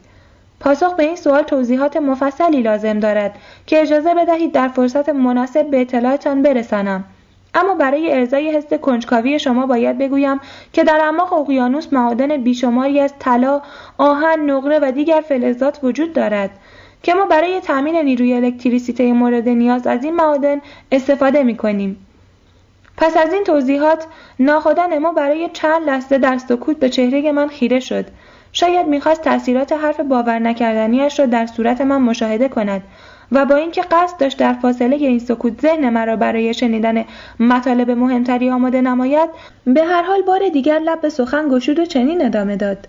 آقای پروفسور بدون شک شما در خصوص اجزای تشکیل دهنده آب دریا مطالب زیادی می‌دانید و آگاهید که در هر گرم 95.5 درصد آب دو و دو سوم درصد کلورور سدیم نمک تعام مقدار کمی کلورور دو منیزیم کلورور دو پتاسیم سولفات دو سود وجود دارد ما در اینجا مواد لازم برای ایجاد نیروی برق را از کلور دو سدیمی که در آب دریا وجود دارد به دست میآوریم از ترکیب جیوه و سدیم ماده‌ای به دست میآید که جایگزین روی در پیلهای معمولی برق است و به این ترتیب پیل جدید به مراتب قویتر از پیلهای عادی است و نیرویی که ایجاد می کند دو برابر و نیم نیروی الکتروموتورهایی است که با پیل روی کار می کند.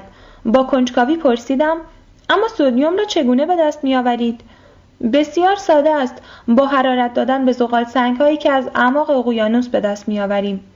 مگر در اعماق اقیانوس هم معادن زغال سنگ وجود دارد؟ البته و به میزان بسیار زیاد که در آینده آن را به چشم خود خواهید دید. اما اکسیژن لازم برای تنفس در زیر دریایی چگونه تأمین می شود؟ در این زمینه با مشکل زیادی مواجه نیستیم و هرگاه که نیاز به هوای تازه داشته باشیم زیردریایی به سطح آب می رود و در آنجا با دستگاه های مخصوصی که وجود دارد به میزان مورد لزوم هوای تازه در انبارهای زیردریایی ذخیره می شود. سپس ناخدا از جا برخواست و گفت اگر خسته نشده باشید حالا می توانیم از قسمت های عقبی زیردریایی بازدید کنیم.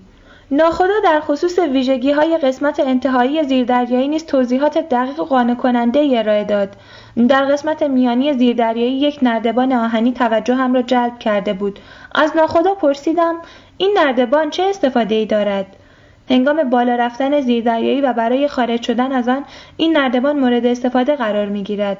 برای گردش در سطح آب از قایقی که به بدنه زیردریایی متصل است استفاده می کنیم. پس به این ترتیب برای استفاده از این قایق زیردریایی میبایست به سطح آب بیایید؟ خیر آقای پروفسور این قایق سرپوشدار به گونه ای ساخته شده که آب به درون آن نفوذ نمی کند. ما از طریق این نردبان به مخزن آبی که به روی زیردریایی قرار دارد می رویم و از دریچه وارد قایق می شویم و پس از بسته شدن دریچه قایق و زیردریایی قایق خود به خود از بدنه زیردریایی جدا می شود و پس از رسیدن قایق به سطح آب سرپوش آن را کنار می زنیم. آن موقع دیگر یک قایق پارویی معمولی در اختیار ماست. پس چطور به زیردریایی باز می گردید؟ برای بازگشت درست عکس عملیاتی را که شرح دادم انجام می دهیم. یعنی ابتدا با بسته شدن سرپوش قایق به زیر آب می رود و به بدنه زیردریایی متصل می شود و بعد دریچه ها برای ورود قایق به زیردریایی باز می شود. در ادامه بازدید از مقابل اتاق ندلن و کنسیل که در خواب بودن گذشتیم. وسایل موجود در آشپزخانه زیردریایی نیز با همان نیروی برق مورد بحث به کار میافتاد. درست در کنار آشپزخانه حمام زیبا و راحتی قرار داشت که آب آن با همان نیروی برق گرم می‌شد. در انتهای راهرو اتاقهای مخصوص خدمه کشتی قرار داشت و آخرین قسمت ماشینخانه کشتی بود که از دو بخش تشکیل می گردید.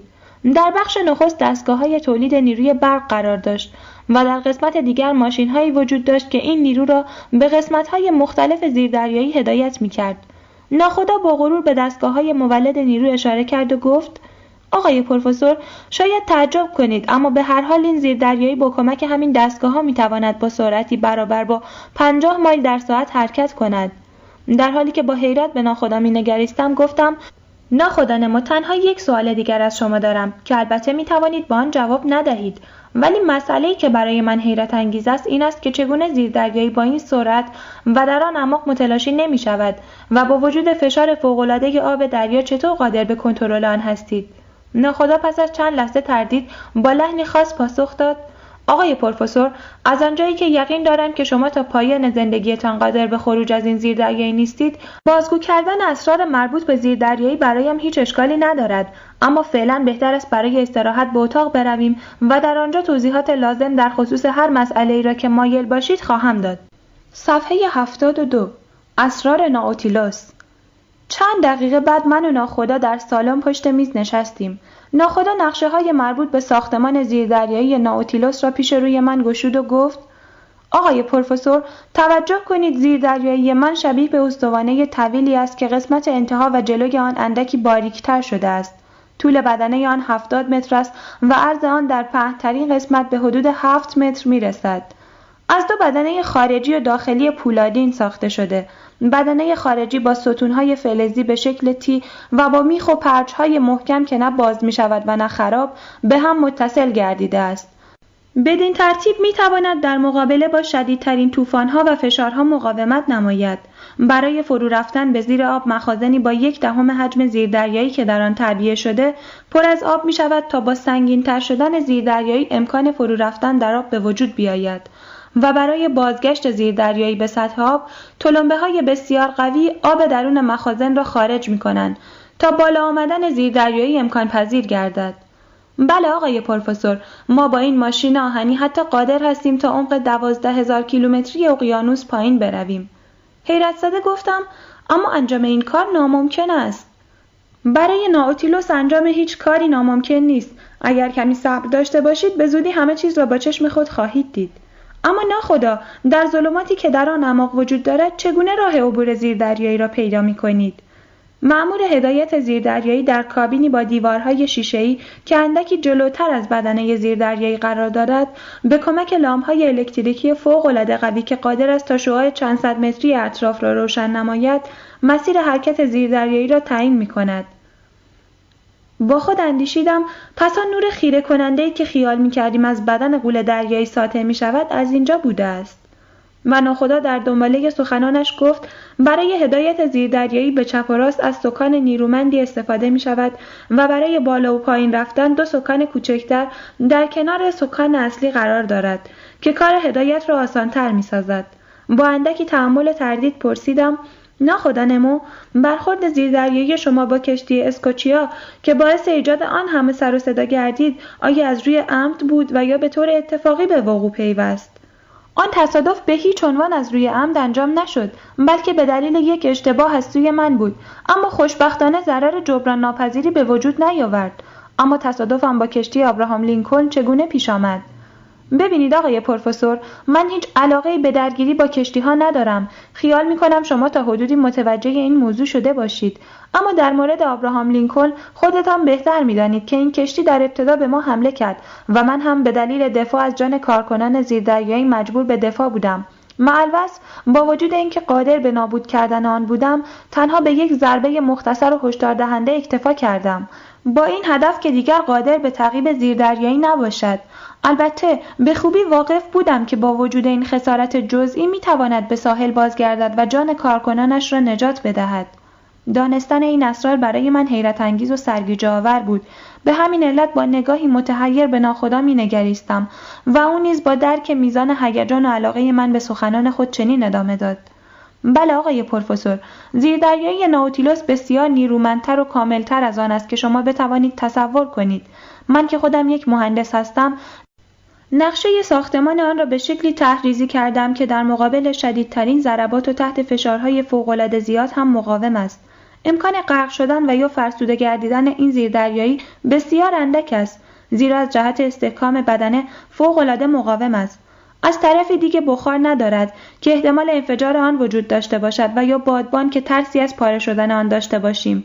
از طوفان‌های هولناک هم حراسی نداریم چرا که در چند صد متری اعماق اقیانوس اثری از طوفان وجود ندارد و آرامش مطلق حکم فرماست. و مهمتر از همه هیچگاه ترس تمام شدن انرژی حرکتی را نداریم. زیرا نیروی مورد نیاز را از طریق دستگاه های تولید کننده الکتریسیته به دست میآوریم. پس وابستگی و علاقه شدید شما به ناوتیلوس به همین دلیل است که مهندس طراح سازنده و ناخدای آن هستید. بله آقای پروفسور من این زیردریایی را مثل بچه‌ام دوست دارم. اما چگونه موفق به ساختن آن در مکانی دور از چشم دیگران شدید؟ بیان که کسی از ساخته شدن آن آگاه شود. برایتان جالب خواهد بود اگر بدانید من هر قطعه از این زیردریایی را از یک جای دنیا آوردم. مثلا پروانهاش را از لندن فولاد بدنش را از لیورپول ماشینهایش را از آلمان و بقیه قسمتهایش را هم به همین ترتیب با نام اشخاص مختلف سفارش داده و تحویل گرفتم. و بعد تمام این وسایل را به کارگاهی در یک جزیره غیرمسکون در اقیانوس آرام منتقل نمودم و در آنجا به کمک همین خدمه فعلی زیردریایی قطعات مختلف را سوار کردم. و در پایان کار و در پایان کار تمام تأسیسات موجود در جزیره را نابود کردم تا رد پا و اثری از آن بر جای نماند. با این حساب ناوتیلوس باید برای شما خیلی خرج برداشته باشد. بله تقریبا چیزی در حدود دو میلیون فرانک. معلوم می شود شما آدم ثروتمندی هستید. بله آقای پروفسور در حال حاضر من به راحتی می توانم دوازده میلیارد فرانک به فرانسه وام بدهم. آخرین کلام ناخدا برای من فوقالعاده تعجب آور بود. آیا او واقعا راست می گفت و یا قصد تمسخر مرا داشت؟ پاسخ این سوال به زودی برایم روشن شد و دانستم که ناخدانمو به راستی صاحب چنان ثروت و قدرتی هست و قصد هیچ گونه شوخی و مزاحی در میان نبوده است. صفحه 76 سفر بر روی اقیانوس آرام. بیش از 38 میلیون هکتار از کره زمین را آب فرا گرفته است و این در حالی است که تمامی سطح خشکی که ما بر روی آن زندگی می کنیم تنها چیزی نزدیک به 13 میلیون هکتار است. آبهای جهان به پنج قسمت بزرگ تقسیم شده است. یک، اقیانوس منجمد شمالی. دو، اقیانوس منجمد جنوبی. سه، اقیانوس اطلس. چهار، اقیانوس هند. پنج، اقیانوس آرام. اقیانوس آرام از شمال به جنوب در میان دو قطب شمال و جنوب و از شرق به غرب در بین دو قاره آسیا و آمریکا امتداد دارد و همان گونه که از نامش پیداست آرامترین اقیانوس هاست. در حال حاضر برای من موقعیتی فراهم شده که می توانم تحقیقات خود را در این منطقه ادامه دهم. هنگامی که به محدوده اقیانوس آرام رسیدیم ناخدانما به من پیشنهاد کرد و گفت آقای پروفسور الله ساعت یک رو به ظهر است اگر مایل باشید برای بررسی موقعیت زیردریایی می توانید با من به سطح آب بیایید. آنگاه دکمه زنگی را سه بار فشار داد و به دنبال آن تلمبه های مخصوص به سرعت مشغول تخلیه آب از های زیردریایی شدند. حرکت اقربه ها بالا رفتن زیردریایی را نشان می‌داد. پس از چند دقیقه ناخدا گفت ما همکنون بر روی آب هستیم. سپس من به همراه ناخدا از نردبان آهنی وسط زیردریایی بالا رفتم. بدنه زیردریایی حدود 80 سانتی متر از سطح آب بالاتر قرار داشت و من از روی عرشه به خوبی می توانستم شکل دقیق زیردریایی را تشخیص بدهم. بدنه زیردریایی پوشیده از قطعات پولادینی بود که به شکل سفال روی بامها در کنار هم ردیف شده بود و شباهت عجیبی به لاک خزندگان عظیم زمینی داشت. اینک در میافتم که چرا ناظرانی که از فاصله که دور زیر دریایی را مشاهده می‌کردند آن را یک قول دریایی میپنداشتند. سطح اقیانوس بسیار آرام بود و نسیم خنکی میوزید. آسمان آبی و صاف بود و تا دور دست افق چیزی بر سطح اقیانوس دیده نمی‌شد. ناخدا با دستگاه مخصوصی که به همراه آورده بود ارتفاع خورشید را اندازه گرفت.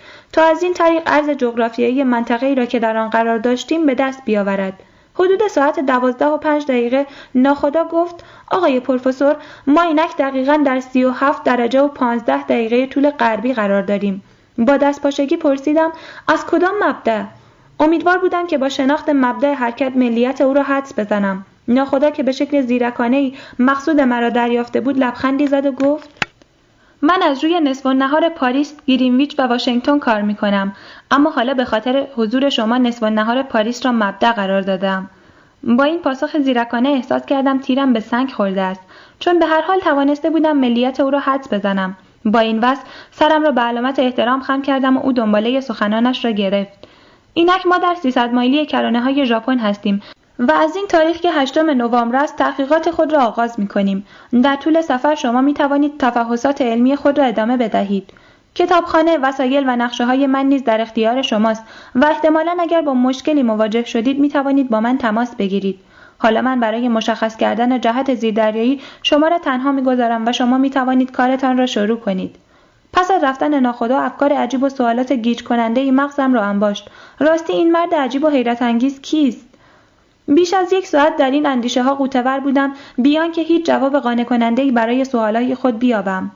عاقبت با خستگی سرم را بر روی میزی که پشت آن نشسته بودم خم شد. پس از چند لحظه سر برداشتم و به اطراف چشم دوختم. در همین وقت نقشه بزرگی که بر روی دیوار اتاق قرار داشت توجه هم را جلب کرد. نقشه بزرگی بود که جریان رودهای دریایی در آن به دقت مشخص شده بود. البته اطلاع دارید که همانند رودخانه های موجود در خشکی در میان آبهای اقیانوس و دریاها نیز جریانهای رود مانندی وجود دارد که تاکنون پنج جریان مهم دریایی کشف و نامگذاری شده است. از جمله جریان استریم و کرسیو که این دومی در ژاپنی به معنای رودخانه سیاه است و از خلیج بنگاله آغاز شده و پس از پیمودن کرانه های آسیایی اقیانوس آرام تا جزایر آلاوستین ادامه می‌یابد. زیردریایی در امتداد این جریان پیش می‌رفت. کوشیدم خشکی های اطراف این جریان را به روی نقشه پیدا کنم. در همین هنگام صدای ندند و کنسیل به گوشم رسید. آن دو با تعجب بسیار از عجایب این سالن صحبت می‌کردند و از دیدن آن مجموعه عجیب و شگفتانگیز در حیرت بودند. ندلن رو به من کرد و گفت آقای پروفسور بالاخره پس از این همه بحث آیا فهمیده اید که ما کجا هستیم و به دست چه کسانی اسیر شده ایم؟ با اشاره دست آنها را به نشستن دعوت کردم و بعد برای آنکه در مقابل سخنانی که می‌خواستم برایشان بازگو کنم شگفت زده نشوند با لحنی آرام و متین گفتم آقایان ما همینک در زیردریایی ناوتیلوس که متعلق به ناخدا نما است میهمان هستیم و در حال حاضر در عمق پنجاه متری اقیانوس حرکت می کنیم. باور آنچه می گفتم در ابتدا برایشان مشکل بود و میپنداشتم که سر به سرشان می‌گذارم اما هنگامی که تمامی شنیده ها و دیده های خود را به دقت برایشان توضیح دادم تقریبا متقاعد شدند معلوس ندلن با سردرگمی و تعجب پرسید توانستید بفهمید که این زیردریایی چند نفر خدمه دارد نه تا به حال نفهمیدم اما آقای ندلن به شما پیشنهاد می کنم که فعلا از فکر فرار صرف نظر کنید چون با شرایط موجود این کار ناممکن و محال به نظر می رسد. به گمان من بهتر است تا پیش آمدن یک فرصت مناسب صبور باشیم تا بعد ببینیم چه کار می شود کرد. در همین موقع برق زیردریایی به طور ناگهانی خاموش شد و تاریکی مطلقی همه جا را فرا گرفت. به نظر می رسید که بدنه زیردریایی در حال شکافتن است. ندلن وحشت زده گفت خب مثل اینکه دیگر به آخر خط رسیدیم و کارمان تمام است. ناگهان از دو دریچه بزرگ که در دو سوی سالن قرار داشت نور شدیدی شروع به تابیدن کرد و با روشن شدن سطح وسیعی از اعماق اقیانوس منظره بدی و شگفتانگیز پیش روی ما قرار گرفت. و وحشت و نگرانی از درهم شکستن این دریچه های شیشه و نفوذ آب به درون زیردریایی. و وحشت و نگرانی از درهم شکستن این دریچه های شیشه و نفوذ آب به درون زیردریایی لذت دیدار از این مناظر بدی را زایر ساخته بود. پس از گذشت چند دقیقه و اطمینان یافتن به استحکام این دیواره های شیشه چند قدمی پیش رفته و با اجاب زدگی مشغول تماشای عجایب پیش روی خود شدیم. ندلن که گویا فکر فرار را از یاد برده بود با شگفتی گفت خداوندا چه ماهی های عجیب و غریبی چرا اینطوری حرکت می کنند؟ کنسیل گفت آقای عزیز شما فکر می کنید ماهی ها فقط همان چند نوعی که شما شکار می کنید هستند؟ ندلم که گویا از این حرف ناراحت شده بود گفت این دیگر خیلی جالب است یعنی شما می‌خواهید به من سیاد که در تمام زندگی کارم سر و کله زدن با ماهی و دریا بوده درس ماهی شناسی بدهید کنسیل با لجبازی خاصی گفت بله و اگر مایل باشید درسم را از همین الان شروع می کنم اما فقط به عنوان مقدمه باید به اطلاعتان برسانم که انواع ماهی ها حتی بیشتر از انواع مختلف پرنده هاست. کنسیل که به عنوان دستیار در کار تهیه مجموعه علمی با من همکاری می‌کرد در این زمینه ها اطلاعات تقریبا جامعی داشت پیش از بالا گرفتن این مجادله لفظی با اشاره دست آن دو نفر را به سکوت دعوت کردم تا با فراغ بال به تماشای این آکواریوم عظیم مشغول شویم حدود دو ساعت در سکوت و با حیرت نظارگر ماهیان گوناگون و عجیبی که از پیش رویمان رژه رفتن بودیم. رویایی که تصاویرش همچنان در ذهن و روحمان باقی بود. حدود ساعت پنج با راهنمایی مستخدم کشتی به اتاقهای خود رفتیم. پس از صرف یک شام لذیذ من ساعتی را به مطالعه و یادداشت کردن خاطرات خود مشغول شدم و بعد در حالی که غرق در شگفتی های این زیر دریایی و اعماق ناشناخته اقیانوس ها بودم به خواب فرو رفتم. بسته شد و چراغهای سالن بار دیگر روشن گردید. گویی از رویای شیرین و افسانهای برخواسته بودیم. رویایی که تصاویرش همچنان در ذهن و روحمان باقی مانده بود. صفحه 82 پانزده. مقدمات سید در زیر دریا. فردای آن روز که مطابق نهم نوامبر بود پس از یک خواب طولانی از جا برخواستم کنسیل طبق معمول به اتاق من آمد در صورت لزوم در انجام کارهایم به من کمک کند. نودلند هنوز در خواب بود. کنسیل مشغول صحبت با من شد در حالی که تمام افکار من متوجه ناخدا نمو بود و امیدوار بودم که امروز هم بتوانم با او ملاقات کنم. در حالی که به خاطر این حواس پرتی از کنسیل معذرت خواهی می‌کردم با عجله لباس پوشیده و به سالن رفتم. کسی در سالن نبود. برای سرگرم کردن خود به تماشای مجموعه گیاهها و صدفهای ناخدا مشغول شدم.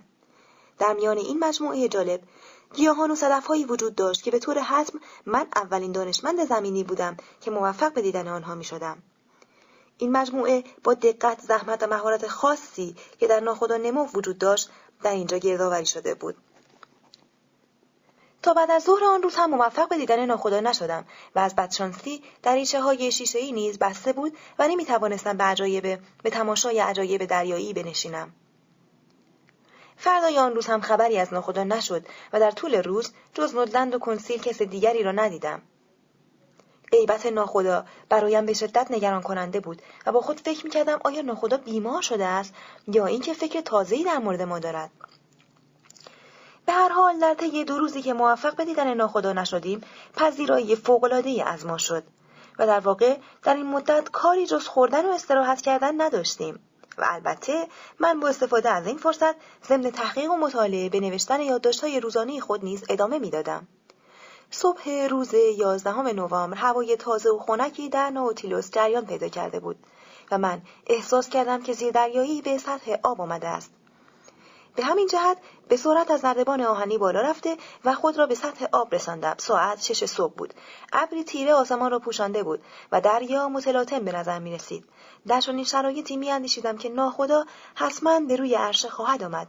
به همین خاطر در گوشه ای از عرشه به انتظار دیدار او نشستم. خورشید به آرامی از خط افق بالا می آمد و مه رقیقی که در سطح دریا پراکنده بود با اشعه های سرخفام آفتاب صبحگاهی از هم می شکاف و منظره بدی و زیبا پدید آورده بود. غرق تماشای این مناظر بودم که صدای پایی به گوشم رسید. به تصور آمدن ناخدا نمو از جا برخواستم و پس از چند لحظه معاون ناخدا بر روی عرشه ظاهر شد. بیاعتنا به من با دوربین مجهزی که به همراه آورده بود به بررسی افق پرداخت و بعد در حالی که به داخل زیردریایی می‌رفت با اشاره دست مرا به درون به درون با اشاره دست مرا به درون فراخواند. به دنبال او داخل زیردریایی شده و به اتاق خود رفتم. بدین ترتیب پنج روز دیگر سپری شد بیان که تغییری در وضع ما به وجود آمده باشد. در این مدت موفق به دیدن ناخدا نمو نشدم. کم کم به این وضع عادت کرده بودم. که در روز شانزدهم نوامبر پاکتی محتوی یک یادداشت از سوی کاپیتان نمو به دستم رسید. مضمون نامه به این شهر بود. از آقای پروفسور آروناکس و دوستانشان دعوت می شود برای شرکت در شکاری که بامداد فردا در جنگل های جزیره کورسپو جزیره کرسپو انجام خواهد گرفت حضور به هم رسانند. هر سه ما از اینکه بالاخره پس از مدتها قدم به خشکی خواهیم نهاد خوشحال بودیم. نودلند که از فرد خوشحالی سر از ما نمیشناخت گفت فقط کافیست پایم به خشکی برسد. آن وقت به این آقای ناخدا نشان خواهم داد که فرار کردن یعنی چه.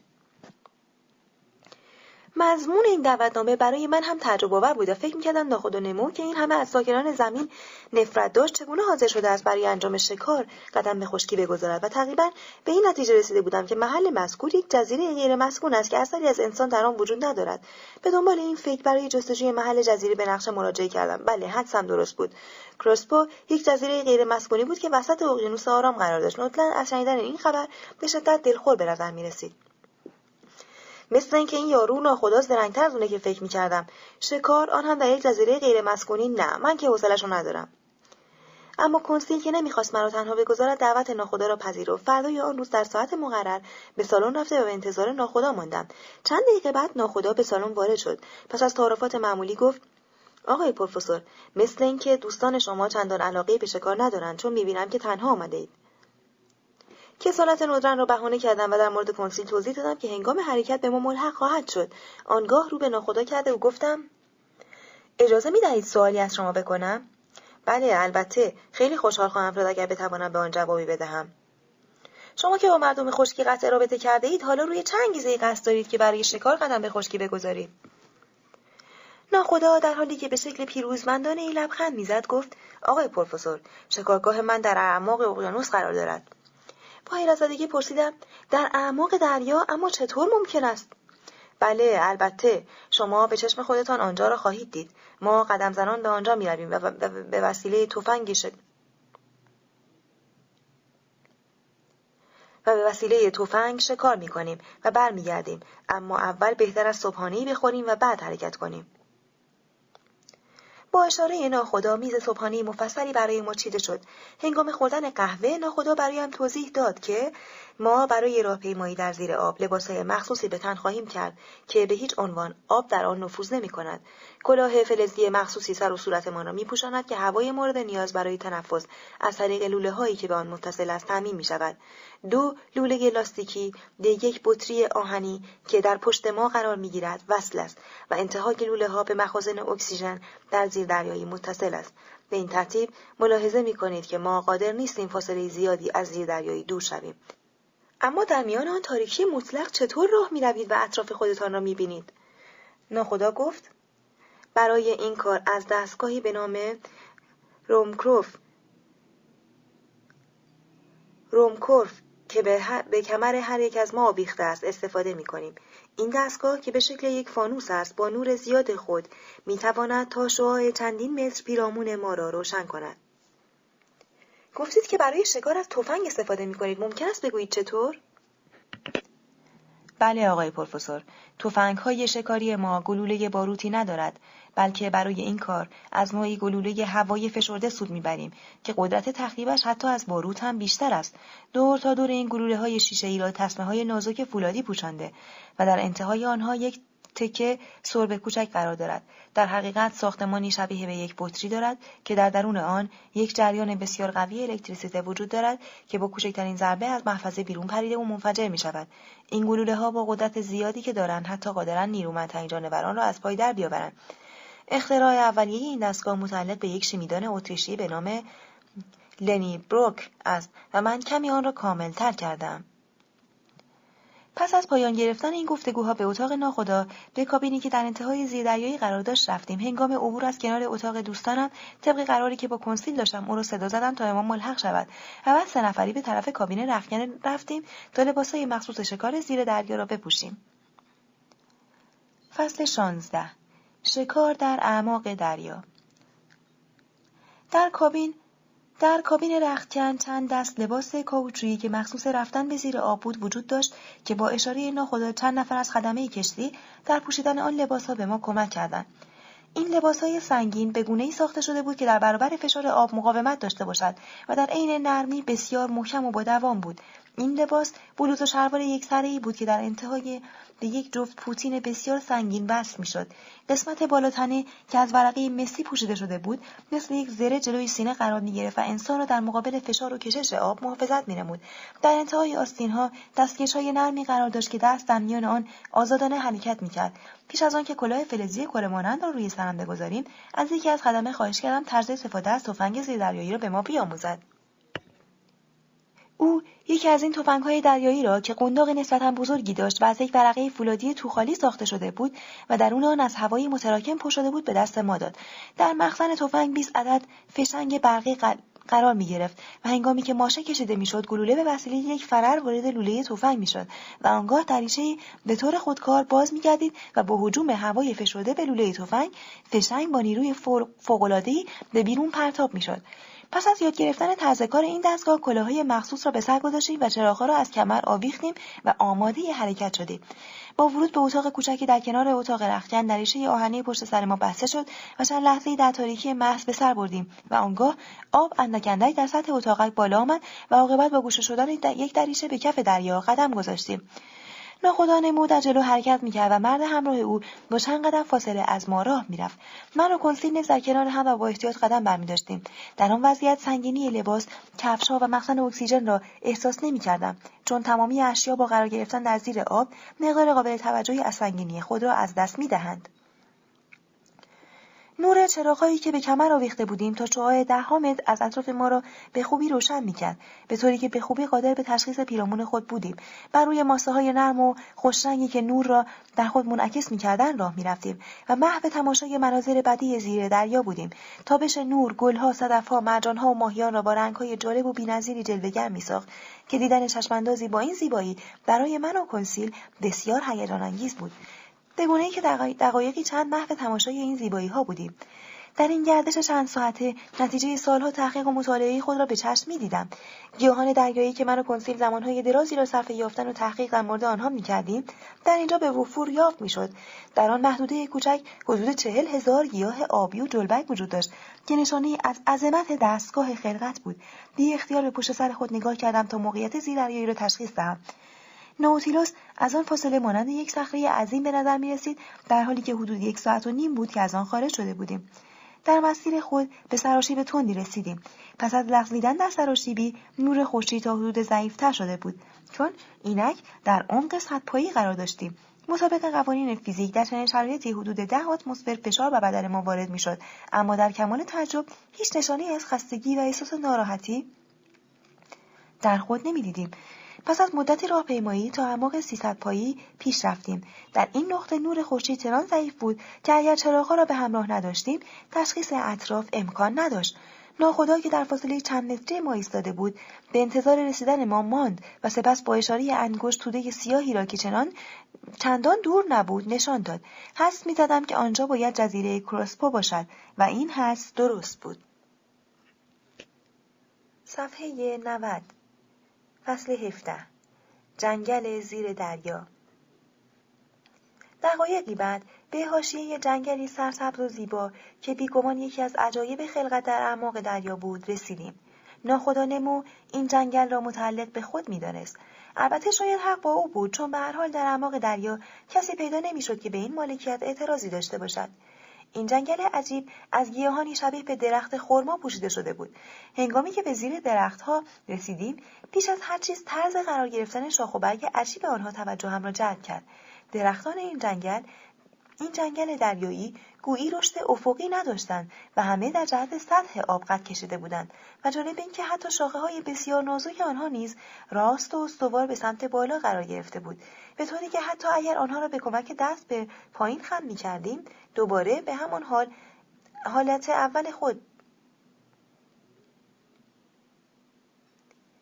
دوباره به همان حال اول خود برمیگشتند.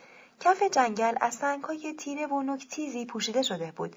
در لابلای شاخه های درختان ماهی های کوچک در حال آمد و رفت و گردش بودند. حدود یک ساعت بعد ناخدا دستور استراحت داد.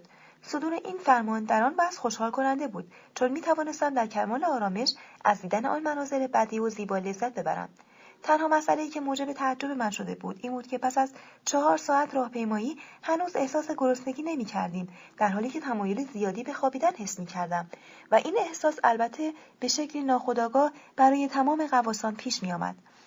ناخدا نمو و همراهانش کف دریا دراز کشیدند و من و کنسیل هم به تبعیت از آنها روی زمین دراز کشیدیم و بی اختیار چشمهایمان بسته شد.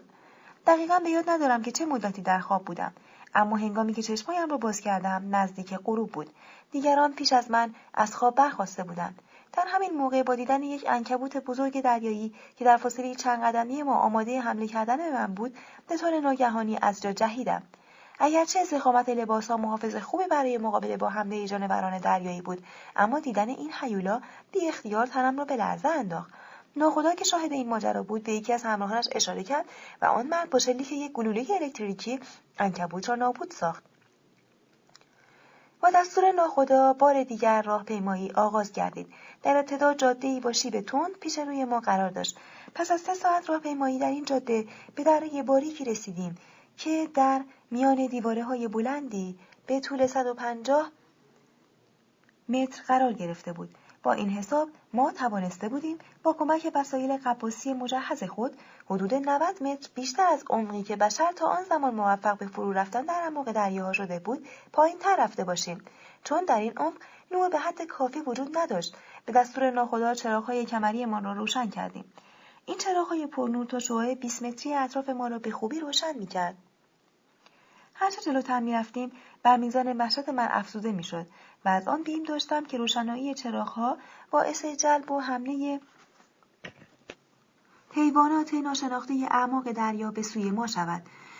به خصوص که ناخدا چندین بار در حالت تردید ایستاد تفنگ خود را بالا آورد و به سمتی نشانه گرفت. اما شلیک نکرد. یقین داشتم که او چیزهایی را می‌بیند که ما قادر به دیدنش نیستیم. سرانجام پس از سه ساعت به محل مورد نظر که دیواره سنگی فوقالعاده بزرگی بود رسیدیم. اینجا کرانه جزیره کروسپو بود. ناخدا دستور توقف داد. به نظر می رسید میل ندارد کسی از این جلوتر برود. به همین دلیل پس از چند دقیقه فرمان بازگشت داد. باز هم ناخدا در جلو و دیگران در پشت سر او حرکت می‌کردند. راه بازگشت مسیر تازه و سخت و ناهمواری بود که با پیشرفتن در آن روشنایی هر لحظه بیشتر می‌شد و به نظر می رسید که به سطح آب نزدیکتر می‌شویم. ناخدا به طور ناگهانی تفنگش را بالا آورد و تیری شلیک نمود. فکر کردم که با موجود عجیب ای برخورد کرده ایم که باعث عمل شدید ناخدا و حتی دستپاشگی او شده است. اما به زودی دریافتم حیوانی که ناخدا شکار کرده یک سمور دریایی زیباست که حدود یک متر و نیم طول دارد. حتما اگر در روی زمین بودیم ناخدا پول گذافی در مقابل پوست زیبای این سمور به دست میآورد. یکی از همراهان ناخدا سمور را به دوش انداخت و دوباره به راه افتادیم. کم کم به سطح آب نزدیک شده بودیم به طوری که من گاه تصویر خودمان را به وضوح اما به شکل معکوس در انعکاس سطح آب می‌دیدم. در همین وقت پرنده بسیار بزرگی که نزدیک سطح اقیانوس پرواز می‌کرد و سایهاش به وضوح دیده می‌شد از روی سر ما عبور کرد. یکی از همراهان ناخدا بلافاصله تیری به سوی پرنده شلیک کرد و چند ثانیه بعد پرنده چرخزنان بر سطح آب و بالای سر ما افتاد. این پرنده یکی از زیباتر، زیباترین آلباتروس های دریایی بود. این نوع پرنده بیشتر در جزایر دریای شمال زندگی می کند و پاهای پردار بسیار زیبایی هم دارد. پس از این شکار دو ساعت دیگر هم به راهپیمایی ادامه دادیم. از خستگی داشتم از پا میافتادم که ناگهان تابش نور شدیدی توجهم را جلب کرد. بدون تردید این روشنایی از نورافکنهای ناوتیلوس بود. که به ما علامت می‌داد و خوشبختانه فاصله چندانی با آن نداشتیم و همین مسئله باعث به وجود آوردن نیروی تازه‌ای در ما شد در این زمان هوای مخزنهایمان نیز رو به کاهش نهاده بود و همین مسئله تنفس را برایم طاقت فرسا کرده بود و بروز یک حادثه جدید موجب معطلی بیشتر ما شد من از فرط خستگی از دیگران عقب افتاده بودم و با دشواری قدم برمی داشتم. در همین موقع متوجه ناخدا شدم که شتابان به طرف من میآید. ناخدا با عجله دست به روی شانهام گذاشت و مرا کف دریا خواباند. یکی از همراهان او نیز کنسیل را کف دریا انداخت. این حرکت ناگهانی آنها باعث استراب و نگرانی من بود.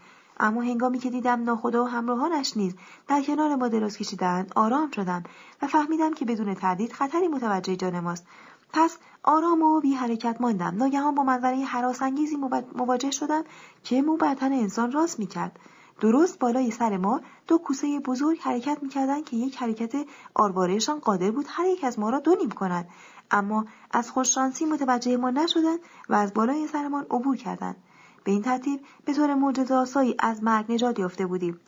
حدود نیم ساعت بعد در حالی که به شدت خسته و درمانده شده بودیم به زیر دریایی رسیدیم. دریچه بیرونی ناوتیلوس باز شد. پس از داخل شدن ما به زیر دریایی دریچه بسته شد و ناخدا با فشار دادن یک تکمه تلمبه های تخلیه آب را به کار انداخت. به دنبال خالی شدن آب آب اتاقک به محل رختکن رفتیم. خدمه زیر دریایی که از پیش به انتظار ما بودند شروع به بیرون آوردن لباسهای ما کردند و عاقبت و کنسیل را که از خستگی قادر به راه رفتن نبودیم به اتاقهایمان بردند. صفحه هشتاد و هفت شونزده. شکار در اعماق دریا. در کابین رختکن چند دست لباس کاوچویی که مخصوص رفتن به زیر آب بود وجود داشت. با اشاره ناخدا چند نفر از خدمه کشتی در پوشیدن آن لباسها به ما کمک کردند. این لباسهای سنگین به گونه ای ساخته شده بود که در برابر فشار آب مقاومت داشت و در عین نرمی بسیار محکم و با دوام بود. این لباسها بلوز و شلوار یک سره بود که در انتها به یک جفت پوتین بسیار سنگین وصل می‌شد قسمت بالا تنه که از ورقه های مسی پوشیده شده بود مثل یک زره جلوی سینه قرار می گرفت و انسان را در مقابل فشار و کشش آب محافظت می نمود. در انتها آستین ها دستکش های نرمی قرار داشت که دست در میان آن آزادانه حرکت می کرد. پیش از آنکه کلاه فلزی کره مانند را روی سر بگذاریم از یکی از خدمه خواهش کردم که طرز استفاده از تفنگ زیر دریایی را به ما بیاموزد او یکی از های دریایی را که قنداق نسبتا بزرگی داشت و از یک ورقه فولادی خالی ساخته شده و درون آن از هوایی متراکم پر شده بود به دست ما داد. در مخزن تفنگ 20 عدد فشنگ برقی جا می گرفت و هنگامی که ماشه کشیده می‌شد گلوله به وسیله یک فنر وارد لوله تفنگ می‌شد و آنگاه دریچهای به طور خودکار باز میگردید و با هجوم هوای فشرده به لوله تفنگ فشنگ با نیروی فوق‌العاده‌ای به بیرون پرتاب می‌شد. پس از یاد گرفتن طرز کار این دستگاه کلاهای مخصوص را به سر گذاشتیم و چراغها را از کمر آویخته و آماده حرکت شدیم. با ورود به که کوچکی در کنار اتاق رختکن دریچه آهنی پشت سر ما بسته شد و چند لحظه در تاریکی محض به سر بردیم و آنگاه آب اندک اندک در سطح اتاق بالا آمد و عاقبت با گوشوده شدن یک دریچه به کف دریا قدم گذاشتیم. ناخدا نمو در جلو حرکت می‌کرد و مرد همراه او با چند قدم فاصله از ما راه می‌رفت. من و کنسین نیز هم و با احتیاط قدم برمیداشتیم. در آن وضعیت سنگینی لباس کفشها و مخزن اکسیژن را احساس نمی‌کردم. چون تمامی اشیا با قرار گرفتن در زیر آب مقدار قابل توجهی از سنگینی خود را از دست می‌دهند. نور چراغهایی که به کمر آویخته بودیم تا شعاع دهها متر از اطراف ما را به خوبی روشن می‌کرد. به طوری که به خوبی قادر به تشخیص پیرامون خود بودیم. بر روی ماسه های نرم و خوشرنگی که نور را در خود منعکس می‌کردند راه می‌رفتیم و محو تماشای مناظر بدی زیر دریا بودیم. تابش نور گلها صدفها مرجانها و ماهیان را با رنگهای جالب و بینظیری جلوهگم میساخت که دیدن چشماندازی با این زیبایی برای من و کنسیل بسیار هیجان انگیز بود. به گونه ای که دقایقی چند محو تماشای این زیبایی ها بودیم. در این گردش چند ساعته نتیجه سالها تحقیق و مطالعه خود را به چشم می دیدم. گیاهان درگایی که من و کنسیل زمانهای درازی را صرف یافتن و تحقیق در مورد آنها می کردیم در اینجا به وفور یافت می شد. در آن محدوده کوچک حدود چهل هزار گیاهک آبی و جلبک وجود داشت که نشانی از عظمت دستگاه خلقت بود بی اختیار پشت سر خود نگاه کردم تا موقعیت زیردریایی تشخیص دهم نوتیلوس از آن فاصله مانند یک صخره عظیم به نظر می رسید در حالی که حدود یک ساعت و نیم بود که از آن خارج شده بودیم. در مسیر خود به سراشیب تندی رسیدیم. پس از لغزیدن در سراشیب نور خورشید تا حدودی ضعیفتر شده بود. چون اینک در عمق صدپایی قرار داشتیم مطابق قوانین فیزیک در چنان شرایطی حدود ده اتمسفر فشار بر بدن ما وارد می‌شد. اما در کمال تعجب هیچ نشانه از خستگی و احساس ناراحتی در خود نمی‌دیدم. پس از مدتی راهپیمایی تا عمق 300 پایی پیش رفتیم. در این نقطه نور خورشید چنان ضعیف بود که اگر چراغها را به همراه نداشتیم تشخیص اطراف امکان نداشت. ناخدا که در فاصله چند متری ما ایستاده بود به انتظار رسیدن ما ماند و سپس با اشاره انگشت توده سیاهی را که چندان دور نبود نشان داد. حدس می‌زدم که آنجا باید جزیره کرسپو باشد. و این حدس درست بود. هفده جنگل زیر دریا. دقایقی بعد به حاشیه جنگلی سرسبز و زیبا که بیگمان یکی از عجایب خلقت در اعماق دریا بود رسیدیم. ناخدانمو این جنگل را متعلق به خود می‌دانست. البته شاید حق با او بود چون به هر حال در اعماق دریا کسی پیدا نمی‌شد که به این مالکیت اعتراضی داشته باشد. این جنگل عجیب از گیاهانی شبیه به درخت خرما پوشیده شده بود. هنگامی که به زیر در درختها رسیدیم بیش از هر چیز طرز قرار گرفتن شاخ و برگ عجیب آنها توجه هم را جلب کرد. درختان این جنگل دریایی گویی رشد افقی نداشتند و همه در جهت سطح آب قد کشیده بودند. و جالب اینکه حتی شاخه های بسیار نازک آنها نیز راست و استوار به سمت بالا قرار گرفته بودند. به طوری که حتی اگر آنها را به کمک دست پایین خم می‌کردیم دوباره به همان حال اول خود برمیگشتند. کف جنگل از سنگهای تیره و نکتیزی پوشیده شده بود. در لابلای شاخه های درختان ماهی های کوچک در حال رفت آمد و گردش بودند. حدود یک ساعت بعد از ظهر ناخدا دستور استراحت داد. صدور این فرماندران وضع خوشحال کننده بود چون می توانستم در کرمال آرامش از دیدن آن مناظر بدی و زیبا لذت ببرم. تنها مسئله که موجب تعجب من شده بود این بود که پس از چهار ساعت راهپیمایی هنوز احساس خستگی نمی کردم در حالی که تمایل زیادی به خوابیدن حس می کردم و این احساس البته به شکل ناخودآگاه برای تمام قواسان پیش می آید. ناخدا نمو و همراهانش کف دریا دراز کشیدند و من و کنسیل هم به تبعیت از آنها روی زمین دراز کشیدیم و به اختیار چشمهایم بسته شد دقیقا به یاد ندارم که چه مدتی در خواب بودم. اما هنگامی که چشمهایم را باز کردم نزدیک غروب بود. دیگران پیش از من از خواب برخواسته بودند. در همین موقع صفحه 94 18 کشتی غرق شده. فردای آن روز که 18 نوامبر بود وقتی از خواب برخواستم هیچ نشانه ای از خستگی راهپیمایی دیروز در تنم نبود. پس از خوردن صبحانه لباس پوشیدم و بعد به روی عرشه ناوتیلوس رفتم. معاون ناخدا سرگرم بررسی اوضاع جوی بود اقیانوس آرام و ساکت به نظر می رسید. در افق تا چشم کار می کرد چیزی دیده نمی‌شد. آب دریا در زیر تابش نور خورشید به رنگ نیلی درخشان جلوه می کرد.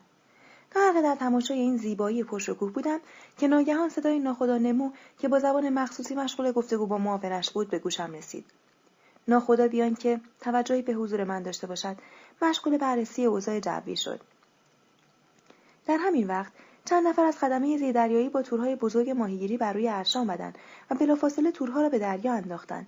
در فاصله کمتر از یک ساعت تورها از انواع ماهیهایی که نظیر برخی از آنها را تا به حال ندیده بودم پر شد. کارکنان زیردریایی با سرعت ماهیهای سیر شده را به مخزنهای آرزوقه منتقل کردند تا پس از پختن مقداری از آنها بقیه را به صورت دودزده ذخیره نمایند. پس از پایان صید و هواگیری فکر کردم که زیردریایی حتما به زیر آب خواهد رفت. بنابراین برای ورود به داخل زیردریایی حرکت کردم. در همین وقت ناخدا که هنوز بر روی عرشه ایستاده بود رو به من نمود و گفت آقای پروفسور همکنون با چشم خود دیدید که اقیانوسها منابع پایان ناپذیری از مواد مورد نیاز انسان هستند. اما متاسفانه مردم زمین اصلا اهمیتی به این موضوع نمی‌دهند. می‌دانید چرا؟ چون هنوز به حیاتی این منابع پی نبردند اگر به دقت نگاه کنید متوجه خواهید شد که اقیانوس هم مثل انسانها زنده است و زندگی می کند هر صبح با نوازش خورشید از خواب بیدار می شود و برنامه روزانهاش را شروع می کند حتی با اطمینان می توان گفت که اقیانوسها هم مثل آدمها دارای سیستم گردش خون هستند. چون که بخار آب آنها در مناطق گرم و حاره بسیار زیاد و در قسمت شمال خیلی کم است. البته من یک جریان دیگر نیز در اقیانوس کشف کردم که از پایین به بالا صورت می‌گیرد و در واقع این جریان را می‌توان تنفس اقیانوس محسوب کرد. آنگاه ناخدا لحظه ای در سکوت به تماشای مناظر بدی اقیانوس ایستاد و باز دیگر گفت زندگی در زیر آب و تصور اغلب انسانها به مفهوم مرگ و نیستی است اما برای من معنای حیات دوباره و جاودان دارد. از همین روی من مصمم هستم که شهرهای بزرگی همچون نوتیلوس در زیر آب بسازم که هر روز صبح برای هواگیری به سطح آب بیایند. شنیدن این سخنان برای من شگفتانگیز و تعجب بود. حالا به راستی نمی‌دانستم در مورد ناخدا نمود چگونه باید اندیشید. آیا او یک دیوانی مالیخولیایی بود یا یک نابغه؟ در این وقت ناخدا بدون مقدمه ازم پرسید آقای پروفسور شما می‌دانید که عمق اقیانوسها چه اندازه است؟ در جواب گفتم در شمال اقیانوس اطلس عمق متوسط حدود 8200 متر است. در مدیترانه 2500 متر. اما مهمترین عمقیابی ها در جنوب اقیانوس اطلس و در نزدیک مدار 35 درجه انجام گرفته و عمقهای مختلفی از آن به دست آمده است که در عمیقترین نقاط به حدود 15149 متر می‌رسد. اما حد متوسط عمق اقیانوس ها را در حدود 7000 متر تخمین زدند. اما من به شما ثابت خواهم کرد که این عمقیابی ها صحت ندارد و ثانیا عمق این قسمت از اقیانوس ها از چهار هزار متر بیشتر نیست. پس از گفتن این جمله بلافاصله از نردبان آهنی پایین رفت و من نیز به دنبال او روانه شدم.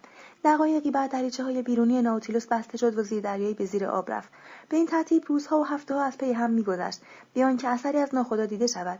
در این اوقات اغلب مشکلات مطالعاتی و تحقیقی خود را با معاون ناخدا در میان میگذاشتم یکی از سرگرمی های من مشخص کردن مسیر حرکت زیردریایی از روی نقشه بود. با دنبال کردن مسیر بر روی نقشه که در سالن قرار داشت هر زمان می‌دانستم که در کدام قسمت از اقیانوس قرار داریم. نودلند و کنسیل هم اکثر اوقات در سالن و پیش من بودند هر روز ساعتها در کنار دریچه شیشهای می نشستیم و با هیجان به مناظر اقیانوس چشم می دوختیم. اوایل ماه دسامبر زیردریایی از خط استوا عبور کرد. با بررسی نقشه متوجه شدم که ناوتیلوس در جهت جنوب به حرکت خود ادامه می‌دهد. در شب نهم دسامبر دریایی به کنار صخره صدفی بزرگی رسید که میلیونها جاندار دریایی بر روی آن حرکت می‌کردند. منظره فوقالعاده زیبا بود. در روز یازدهم دسامبر من مشغول مطالعه بودم و نودلند و کنسیل از پشت دریچه شیشهای به تماشای اقیانوس نشسته بودند. زیردریایی که مخازن هوایش کاملا پر بود در عمق هزار متری زیر آب بی حرکت ایستاده بود. در همین هنگام فریاد هیجان زده نودلند و کنسیل رشته افکارم را برید. به سوی آنها رفته و پرسیدم چه خبر شده که اینطوری فریاد می‌زنید؟ کنسیل با اشاره دست نقطه سیاه بزرگی را در ته اقیانوس نشانم داد. ابتدا تصور کردم یک وال بزرگ دریایی است که به خواب رفته. هنگامی که با دقت بیشتر به آن نگاه کردم فریادی وحشت زده از سینهام بیرون آمد. اینکه یک کشتی غرق شده است. نودلند نیز دنباله کلام مرا گرفت و اضافه کرد بله آقای پروفسور یک کشتی شکسته است که به طور عمودی غرق شده. عجیب این بود که بدنه کشتی سالم به نظر می رسید و تنابهای آن هنوز از دکلها آویزان و بادبانش نیز آویخته بود. به نظر می که از غرق شدن این کشتی چند ساعتی بیشتر نمیگذشت. مشخص بود که باد و طوفان آن را به یک سو خم کرده به طوری که دیگر نتوانسته تعادل خود را به دست بیاورد و به این ترتیب آب به داخل آن نفوذ کرده و باعث غرق آن شده. با نزدیک شدن زیردریایی به کشتی با منظره تستارانگیز و هولناکی روبرو شدیم. جسد چهار مرد و یک زن که فرزندش را سخت در آغوش گرفته بود به چشم می‌خورد. و ما مانند کسانی که مشغول تماشای عکسی از یک حادثه دلخراش باشند مات و مبهوت ایستاده بودیم. تأثیر ما وقتی به اوج خود رسید که هجوم چند کوسه گرسنه را که با استشمام بوی خون خون خود را به آن محل رسانده بودند به چشم دیدیم. برای گریز از دیدن این منظره هولناک به سرعت روی خود را برگرداندیم. در همین موقع ناوتیلوس کشتی غرق شده را دور زد تا به حرکت خود ادامه دهد و من در این زمان توانستم حروف حک شده بر بدن این سمت دیگر کشتی را بخوانم. نام کشتی فلوریدا بود. 19 جزایر مرجانی. از هنگامی که ناوتیلوس مسیر خود را در گذرگاه دریایی کشتی ها دنبال می‌کرد ما چند بار دیگر با منظره دلخراش کشتی های غرق شده روبرو شدیم. این کشتی ها اغلب در جریان آبهای سرد غرق شده بودند. اما با چشمان خود می‌دیدیم که میلیاردها ثروت در اعماق اقیانوس سرگردان و بیصاحب مانده. در مسیر حرکت از میان اقیانوس آرام با جزایر مرجانی بسیار بزرگی برخورد کردیم و این برای من فرصتی بود که از نزدیک مطالعه در مورد طرز تشکیل این جزایر بپردازم. مرجانها گروه های بسیار کوچکی از جلوران دریایی هستند که بعد از مرگ با انباشته شدن در روی هم دیواره های سنگی عظیمی پدید میآورند. زمانی که ارتفاع این دیواره ها تا سطح دریا بالا بیاید جزایر مرجانی را تشکیل می‌دهند در ابتدا موجودات زنده و گیاهان در این جزایر وجود ندارند اما پس از گذشت زمان و با کمک عوامل طبیعی همچون باد و باران و امواج دریا دانه های گیاهی به این جزایر آورده می شود و در یک مسیر طبیعی گونه های از گیاهان و درختها در آنجا شروع به رشد می کنند. پرندگان دریایی که در جستجوی نقطه امن برای ادامه زندگی هستند در میان شاخ و برگ درختان این جزایر آشیانه می‌سازند و به این ترتیب با آمدن جانوران و انسانها به این جزایر زندگی در آنها آغاز می شود و این جزایر به صورت نقاط مسکونی در میآیند. کنسیل از من پرسید آقای پروفسور برای تشکیل این دیواره ها و جزایر چه مدت زمانی لازم است؟ تقریبا حدود دویست هزار سال. تصور چنین زمانی برای کنسیل و نودلند تعجب آور بود اما من برایشان توضیح دادم که برای تشکیل معادن زغال سنگ از مدفون مدفون شدن جنگل ها در زیر خاک به وجود میآید. زمانی به مراتب بیشتر از این لازم است. در تاریخ 15 دسامبر از مجمع الجزایر سرسبز و زیبای تاشیتی در اقیانوس آرام عبور کردیم. بر طبق محاسبه من ناوتیلوس تاکنون حدود 800 میل راه را طی کرده بود. در 25 دسامبر که مطابق با عید نوئل بود از میان مجمع الجزایر هیریت گذشته برخلاف تصور در این روز در این روز هیچ مراسم جشنی در ناوتیلوس برپا نشد. نوتلند از اینکه در چنین روزی از خانواده و دوستان خود دور مانده است به شدت خشمگین بود. حدود هشت روز بود که از ناخدا خبری نداشتیم. در 27 دسامبر ناخدا به طور ناگهانی وارد سالن شد. من که مشغول بررسی نقشه و تعیین خط سیر ناوتیلوس بودم متوجه حضور او شدم. ناخدا به سوی من آمد و در حالی که با اشاره انگشت نقطه را نشان می‌داد گفت آقای پروفسور ما در حال حاضر نزدیک جزایر وانیکو رو هستیم. این نام برایم خیلی آشنا بود. پس از چند لحظه فکر گفتم آیا این همان جزیره نیست که کشتی لاپروز دریانورد مشهور فرانسوی در آن ناپدید شد؟ ناخدا با حرکت سر حرفم را تایید کرد و گفت اگر مایل باشید می توانید این جزیره را از نزدیک ببینید. دقیقا چه موقع به آنجا می رسیم؟ چهار الا پنج دقیقه دیگر. بعد از چند دقیقه ناتیلوس به سطح آب آمد. من به اتفاق ناخدانمو به عرشه زیردریایی رفته تماشای پهنه بیکران اقیانوس ایستادم. در سمت شمال شرقی ما دو جزیره آتشفشانی کوچک با مساحتی حدود چهل متر که در میان دیواره های عظیم مرجانی احاطه شده بود به چشم می‌خورد. زیردریایی با عبور از یک معبر تنگ به جزیره نزدیک شد. چند بومی ساکن جزیره در زیر درختهایی بلند ایستاده و با تعجب بسیار به ناوتیلوس خیره شده بودند. به نظر می‌رسید که از دیدن یک جانور عجیب الخلقه دریایی به حیرت آمدند. ناخدا گفت آقای پروفسور اطلاعات شما در مورد نابده شدن کشتی فرانسوی لاپروز تا چه حد است؟ در جواب گفتند اطلاعات من در حد همان چیزهایی که دیگران می‌دانند. ممکن است از شما خواهش کنم آن چیزهایی را که می‌دانید برای من هم تعریف کنید؟ درخواست ناخدا را با کمال میل پذیرفتم. سپس آنچه را از جریان این حادثه از طریق روزنامه ها و گزارش و مقامات دریایی به خاطرم مانده بود برایش شرح دادم و گفتم در سال 1785 از طرف لویی شانزدهم مأمونیت یک سفر دور دنیا به کشتی لاپروز داده شد. با وجودی که کشتی مذکور از هر جهت مجهز و کامل بود اما هرگز از این سفر باز نگشت. برای یافتن اثری از این کشتی دولت فرانسه در سال 1791 دو ناو جنگی بزرگ را به سوی اقیانوس روانه ساخت. اما این ناوها نیز پس از دوازده ماه جستجوی بینتیجه در حوالی جزیره وانی کورو دچار حادثه شده و پس از گذشته شدن پس از کشته شدن ناخدا غرق گردیدند. این مطالب از گزارش های ناخدا دیلن که با کشتی خود در اقیانوس آرام سفر می‌کرد به دست آمد. ناخدا دیلن بقایای دو ناو غرق شده را در آن محل یافته بود. این تمام اطلاعات من در این باره است. ناخدا نمو با دقت به گفته های من گوش سپرد و آنگاه از من خواست به داخل زیردریایی باز گردم پس از ورود به زیردریایی به داخل سالن رفتیم. دریچه های شیشه باز بود و تابش نور با, با شعاع دهها متر اطراف را روشن کرده بود. با کمک این نور من توانستم بقایای سه کشتی غرق شده را در میان دیواره های مرجانی تشخیص دهم. هنگامی که مشغول تماشای این مناظر تاثیرانگیز بودم ناخدا نمو داستان کامل این ماجرا را برایم تعریف کرد. با تعجب از او پرسیدم اما شما چگونه به این مطالب پی بردید؟ ناخدا بیان که پاسخی به این سوال بدهد به طرف یکی از قفسه ها رفت و جعبه فلزی سفید و کوچکی را از آن برداشت.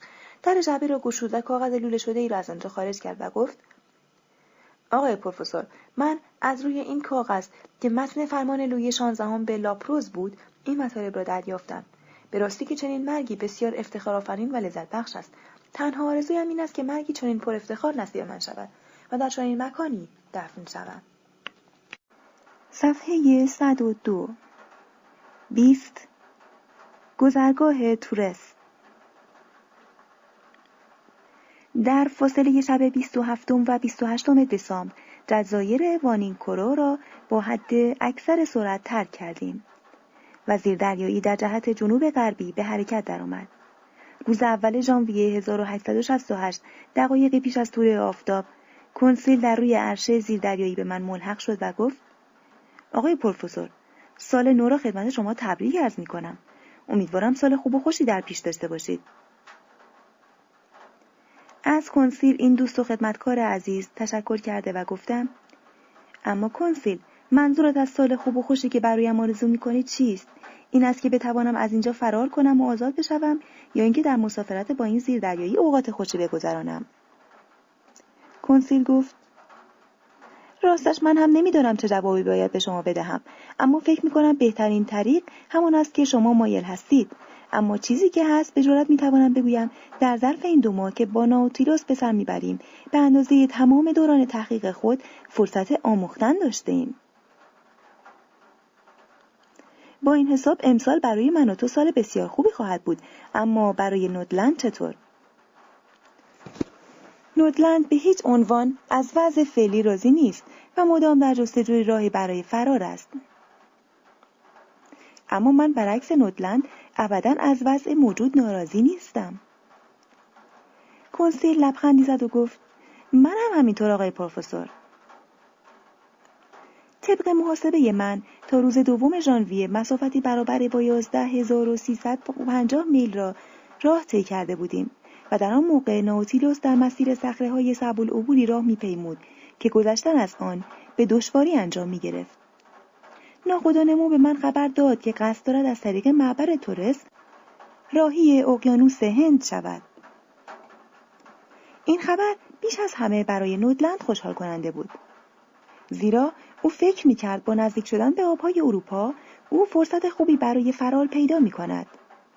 گذرگاه تورس به دلیل وجود صخره های عظیم دریایی که تا سطح آب بالا آمده بود معبری بسیار خطرناک بود. حتی شجاعترین ناخدایان و فرماندهان کشتی ها نیز با دلهوره و حراس بسیار به عبور دادن کشتی هایشان. حتی شجاعترین ناخدایان و فرماندهان کشتی ها نیز با دلهوره و حراس بسیار به عبور دادن کشتی هایشان از این گذرگاه رضایت می‌دادند. وسعت این معبر حدود 130 متر بود. در اطراف آن جزایر مرجانی بیشماری وجود داشت به شکلی که در برخی مواقع حرکت کشتی از میان این جزایر عملا غیر ممکن می‌شد. ناخدا نمو از این مسئله به خوبی آگاهی داشت. پیش های لازم را کرده بود و به دستور او ناوتیلوس بسیار آهسته حرکت می کرد. در این زمان زیردریایی از سطح دریا حرکت می کرد.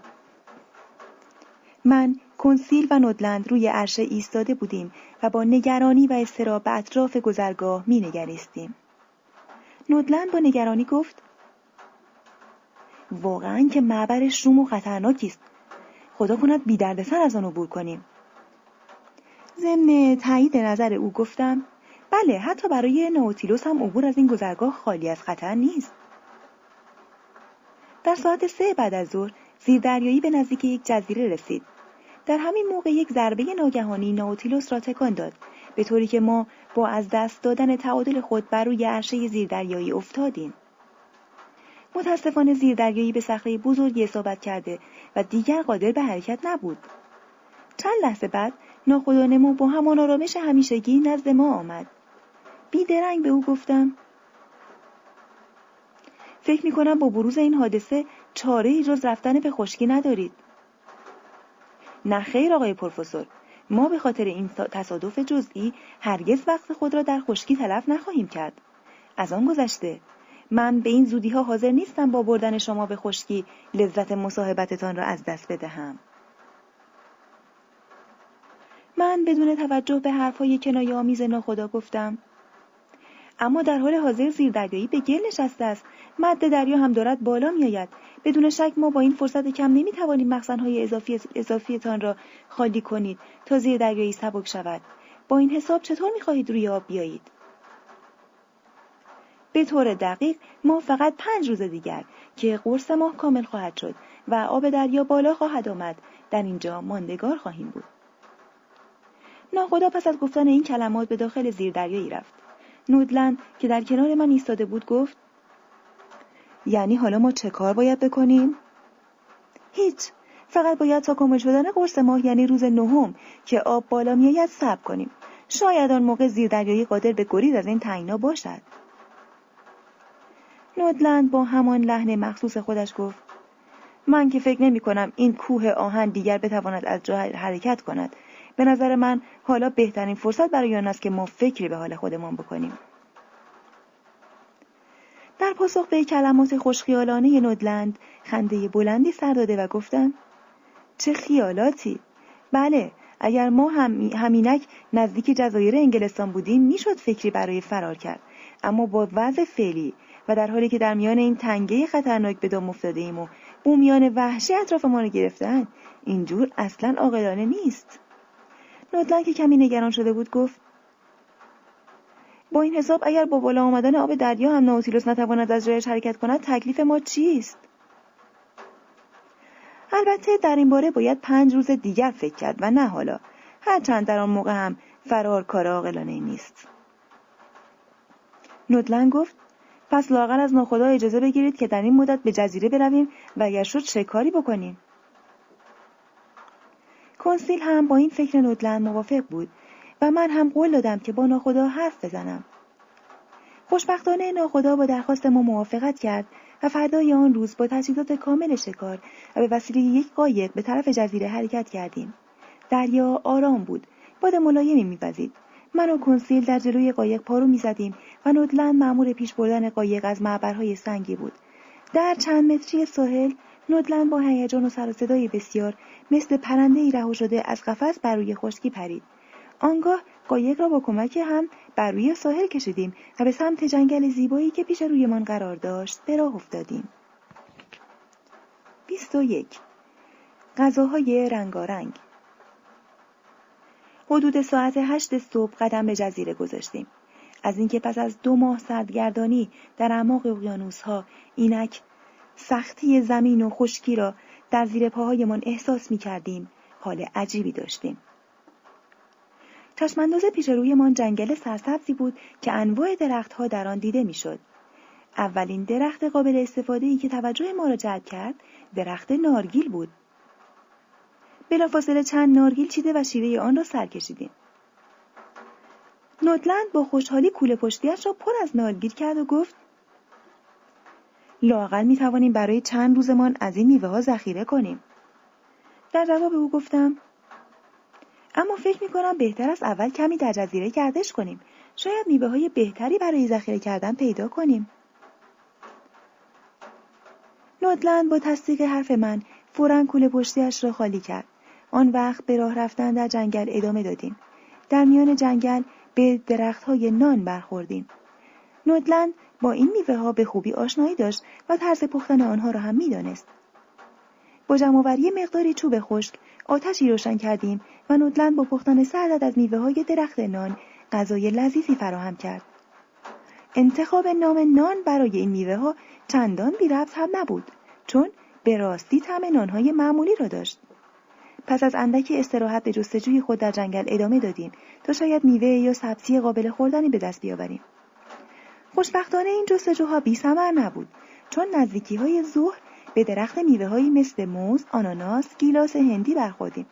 پس از خوردن مقداری از این میوه ها مقداری از آنها را در کوله پشتی های منجا دادیم. کنسیل رو به نودلند کرد و گفت خب دوست عزیز به اندازه کافی میوه جمع کرده ایم. حالا بهتر از هر چه زودتر به زیدریایی بگردیم چون هوا دارد تاریک می شود. نودلند در حالی که خنده بلندی سر داده بود گفت همه اینهایی که جمع کرده ایم فقط دسر است. جای غذا را نمی‌گیرد. ما امروز هر طور شده باید یک شکار عالیگیر بیاوریم. آن وقت این میوه ها را با گوشت شکاری که برایتان کباب می کنم خواهیم خورد. من که می‌دانستم دیگر از وقت شکار گذشته است به نودلند گفتم هوا دارد کم کم تاریک می شود فکر نمی کنم دیگر بتوانیم شکاری پیدا کنیم. نودلند با لجاجت گفت آقای پروفسور اگر کمی صبر داشته باشید من برایتان یک شکار حسابی پیدا می کنم. حالا در این جزیره شد در جزیره بعدی. کنسیل هم گفت بله اگر امروز نشد فردا پس حالا که همه موافقیم بهتر از همه با عجله. به زیر دریایی برگردیم و برای شکار فردا آماده شویم. نودلند با دلخوری گفت ای بابا نمی‌فهمم شما چرا برای رفتن انقدر عجله دارید؟ مگر حالا ساعت چند است؟ کنسیل گفت پنج و نیم عصر. نودلند با افسوس آهی کشید و گفت ای وای روی خشکی وقت چقدر سریع میگذرد. خیلی خب حالا که شماها می‌گویید برگردیم. به این ترتیب از داخل جنگل به طرف محل قایق به راه افتادیم. در بین راه مقداری گل کلم لوبیا و سیب زمینی هندی کندیم و با کولهباری هایی پر از میوه و سبزی سوار قایق شدیم. موقعی که به عرشه زیردریایی رسیدیم هیچ کس در آنجا نبود. پس با خیال راحت ذخایر گرانبهای خود را به داخل اتاقهایمان بردیم. پس از صرف شام از فرد خستگی خیلی زود به خواب رفتیم. فردای آن روز که برابر با ششم ژانویه بود بار دیگر برای گردش و جستجوی شکار به جزیره رفتیم هوا هنوز روشن نشده بود که قدم به جزیره گذاشتیم. تصمیم داشتیم برای یافتن شکار به سوی دیگر جزیره برویم. نودلند چند قدم جلوتر از ما حرکت می‌کرد. از دامنه به ساحلی به سمت باختر بالا رفتیم. هنگام عبور از میان دشت سرسبز و پرگلی که در آنجا وجود داشت با پرنده های گوناگونی مواجه شدیم. انواع و اقسام کبوترها، توتیها با ترکیبی از رنگهای زیبا، زرد، آبی، سبز. کنسیل با عجله چند کبوتر شکار کرد. آنها را سر برید و پس از کندن پرها درون جوی آبی که از وسط جنگل میگذشت آنها را شست و بعد روی آتشی که از چوب خشک درست کرده بود کباب کرد. واقعا که کباب لذیذ و خوشمزه ای بود. پس از مدتها استفاده مداوم از گوشت انواع ماهی ها، خوردن یک غذای غیر دریایی برایمان خیلی لذت بخش بود. تنوعی محسوب می‌شد. پس از آنکه کاملا سیر شدیم، من پیشنهاد کردم که هرچه زودتر به زیر دریایی برگردیم. اما نودلند به هیچ عنوان راضی نمی‌شد. آقای پروفسور این کبوترها که چندان گوشتی نداشتن اگر کمی صبر کنید حتما شکار چاق و چله پیدا می‌کنیم عاقبت با اصرار بیش از حد نودلند بار دیگر به راهپیمایی خود ادامه دادیم چند نوع مار بیزهر در لابلای بوته های جنگل از پیش پای ما فرار کردند و دقایقی بعد نودلند به آنچه می‌خواست رسید. او شکار دلخواهش را که عبارت از یک خوک جنگلی و چند کانگورو بود به چنگ آورده بود. با مهارت تمام پوست آنها را کند و شکمشان را خالی کرد و بعد با کمک کنسیل آتشی در نزدیکی ساحل بپا کرد و مشغول کباب کردن شکارها شد. شام بسیار مفصل و اشتها آوری بود. همراه با کباب کبوتر و خوک آناناس شیره نارگیل و گیلاس سفره ما رنگی شده بود. کنسیل همچنان که مشغول زیر رو کردن آتش بود به من گفت آقای پروفسور اگر امشب نتوانیم به زیر دریایی برگردیم چه خواهد شد؟ نودلند بلافاصله گفت و اگر هر اگر هیچ شبی نخواهیم به ناوتیلوس برگردیم چه؟ من بیان که جوابی به آنها بدهم به افق چشم دوختم جایی که زیردریایی مثل یک صخره عظیم در میان آب دیده می‌شد. در همین موقع تکه سنگی به میان ما افتاد. هر سه نفر وحشت زده از جا پریدیم. 22 ساکنان بومی جزیره. دومین تکه سنگ از هاشی جنگل و نفیر کشان به دست کنسیل اصابت کرد و تکه از کباب خوک را که در دست او بود به زمین انداخت. من حراسان از جا پریدم. تفنگم را به دوش انداخته و به طرف دریا شروع به دویدن کردم. زود باشید عجله کنید باید زودتر از اینجا دور شویم وگرنه معلوم نیست چه سرنوشتی خواهیم داشت نودلند که در ابتدا هیچ تمایلی برای بازگشتن به دریایی نداشت هنگامی که خود را در محاصره حدود 20 نفر از بومیان وحشی مسلح به تیر و کمان دید خیلی زود تغییر عقیده داد در حالی که کبابها را از روی آتش برمی داشت به طرف قایق آمد. من و کنسیل هم به سرعت وسایلمان را به داخل قایق انداختیم و بعد قایق را از روی ساحل به داخل آب هل دادیم. با شتاب بسیار مشغول پارو زدن شدیم. هنوز فاصله زیادی از ساحل نگرفته بودیم که بومیان وحشی چند تا از قایقهای مخصوص خود را برای تعقیب ما به داخل آب انداختند. با سرعت و عجله که ما پارو می‌زدیم فاصله امان هر لحظه با بومیان بیشتر می‌شد. به طوری که حتی نیزه هایی که به سوی ما پرتاب می‌کردند نمی‌توانست آسیبی به ما برساند. حدود 20 دقیقه بعد به ناوتیلوس رسیدیم. چون در روی عرشه کسی نبود با عجله به داخل سالن و پیش ناخدا نمو رفتیم و وحشت گفتیم ناخدا نمو ناخدا که سخت سرگرم مطالعه بود ابتدا صدایمان را نشنید. بار دیگر به صدای بلند تری فریاد زدم. ناخدا بومیان وحشی به قایق ما حمله کردند. حتی تا نزدیک زیردریایی در تعقیب ما بودند. باید هرچه زودتر به فکر چاره باشیم. ناخدا لبخند زنان از روی کتاب سر برداشت و گفت آقای پروفسور کمی خونسرد باشید. فراموش نکنید که حتی اگر تمام بومیان وحشی دنیا هم به زیر دریای ما حمله کنند قادر نیستند آسیبی به ما برسانند. پس از این اسمینان خاطر از سوی ناخدا به عرشه زیردریایی رفتم تا از نزدیک به بررسی اوضاع بپردازم تاریکی شب همه جا را فرا گرفته بود و در میان آن تاریکی سر و صدای زیادی به گوش می رسید. می‌شد تشخیص داد که دستی از بومیان با روشن کردن آتش در ساحل مشغول پایکوبی و رقص هستند. با دیدن این منظره صحبت های ناخدا را به یاد آورده و با خود فکر کردم آیا ناخدا و ناوتیلوس قادر به دفاع در مقابل حمله این بومیان که بیشک مشغول طرح یک نقشه برای حمله فردا هستند خواهند بود؟ چون در آن موقعیت کاری از دستم تاخته نبود ناچار به داخل اتاق خود رفتم. با دراز کشیدن روی تخت خیلی زود به خواب رفتم. آن شب بدون هیچ حادثه ای سپری شد. فردای آن روز که هشتم ژانویه بود زودتر از همیشه از خواب برخواستم بومیان هنوز در ساحل جزیره نشسته بودند. خیلی راحت می‌شد فهمید که تعدادشان به مراتب از دیروز بیشتر است. بعضی از آنها که جسارت بیشتری داشتند با عبور از روی تخت سنگهای مرجانی خود را به 500 الی 600 متری زیر دریایی رسانده بودند و با چشمانی پر از کنجکاوی به من خیره شده بودند. چهرهشان ترکیبی از سرخپوستان و سیاهپوستان وحشی قرنها پیش اروپا بود. چند دقیقه بعد مردی که لباسی از برگ درختان به تن داشت و پرهای بلندی به سر بسته بود به میان بومیان آمد. رفتار بومیان با او احترام آمیز بود و می‌شد فهمید که رئیس قبیله آنهاست آن مرد با لحجه عجیبی که شبیه فریاد زدن بود شروع به صحبت کرد. گاهگاهی هم با دست به سوی زیردریایی اشاره می‌کرد. تمام آن روز بومیان دست دسته و بی صدا در اطراف زیردریایی به گردش پرداختند. گاهی با اشاره انگشت مرا به یکدیگر نشان می‌دادند. فکر کردم با این عمل مرا برای مبارزه به ساحل لوس می کنند.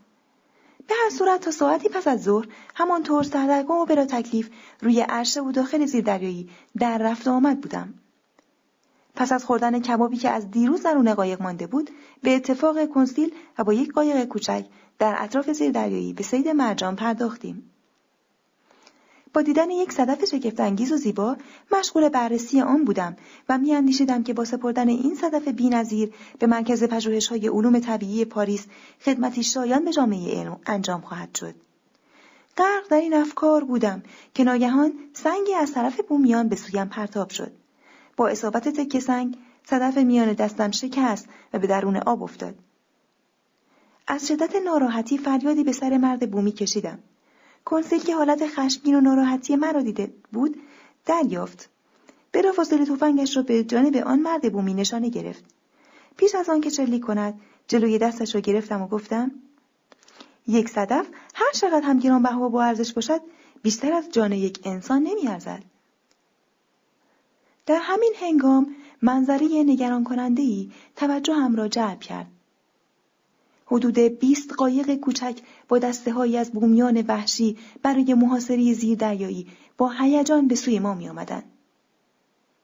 با عجله به روی عرشه و آنگاه به داخل زیردریایی رفتم. ناخدا در سالن نبود. با شتاب به سوی اتاق ناخدا دویدم و ضربهای به در نواختم. هنگامی که داخل اتاق شدم ناخدا مشغول محاسبات ریاضی بود. ناخدا بومیان وحشی در حال محاصره کردن زیردریایی هستند. چند قایق دارند؟ فکر می کنم حدود 20 تا قایق. بسیار خوب مسئله ای نیست. همین حالا دستور می دهیم دریچه زیردریایی را ببندن. آنگاه با فشار دادن یک تکمه معاون خود را احضار کرد. پس از صدور دستورات لازم به من گفت بسیار خوب آقای پروفسور حالا دیگر جای هیچ گونه نگرانی نیست بومیان حتی اگر به اندازه یک سپاه ده هزار نفری هم باشند هیچ کاری از دستشان بر نمیآید با خیال آسوده قصد بازگشت به اتاق خود را داشتم. اما ناخدا از من خواهش کرد پیش او بمانم و درباره شکار و گردشی که در جزیره داشتم با او صحبت کنم. با اشتیاق به سخنان من گوش داد و سوالاتی هم کرد. در دنباله گفتگوها صحبتمان به وضعیت نوتیلوس کشید. از ناخدا پرسیدم فردا دو روز چهارمین روزی است که زیردریایی در این نقطه به گل نشسته. شما فکر می‌کنید تا چند روز دیگر قادر به رها شدن از این دام خواهیم شد؟ ناخدا با لحن مطمئنی گفت دقیقا فردا در ساعت دو و چهل دقیقه زیردریایی از گل بیرون میآید و بدون کمترین آسیبی از معبر خواهد گذشت. هنگام بازگشت به اتاق هنوز هیجان و کنجکاوی بسیاری برای پی بردن به سرانجام حمله بومیان داشتم و می‌خواستم بدانم که بومیان روی عرشه زیردریایی مشغول انجام چه کاری هستند. اما به دلیل بسته بودن تمام دریچه ها این کار ناممکن بود. میاندیشیدم که اگر بومیان تا صبح فردا همچنان بر روی عرشه باقی بمانند و ناوتیلوس برای هواگیری مجبور به گشودن دریچه ها بشود چه حادثه ای به وقوع خواهد پیوست؟ به دلیل دلهوره و استراب ناشی از این افکار به سختی به خواب رفتم.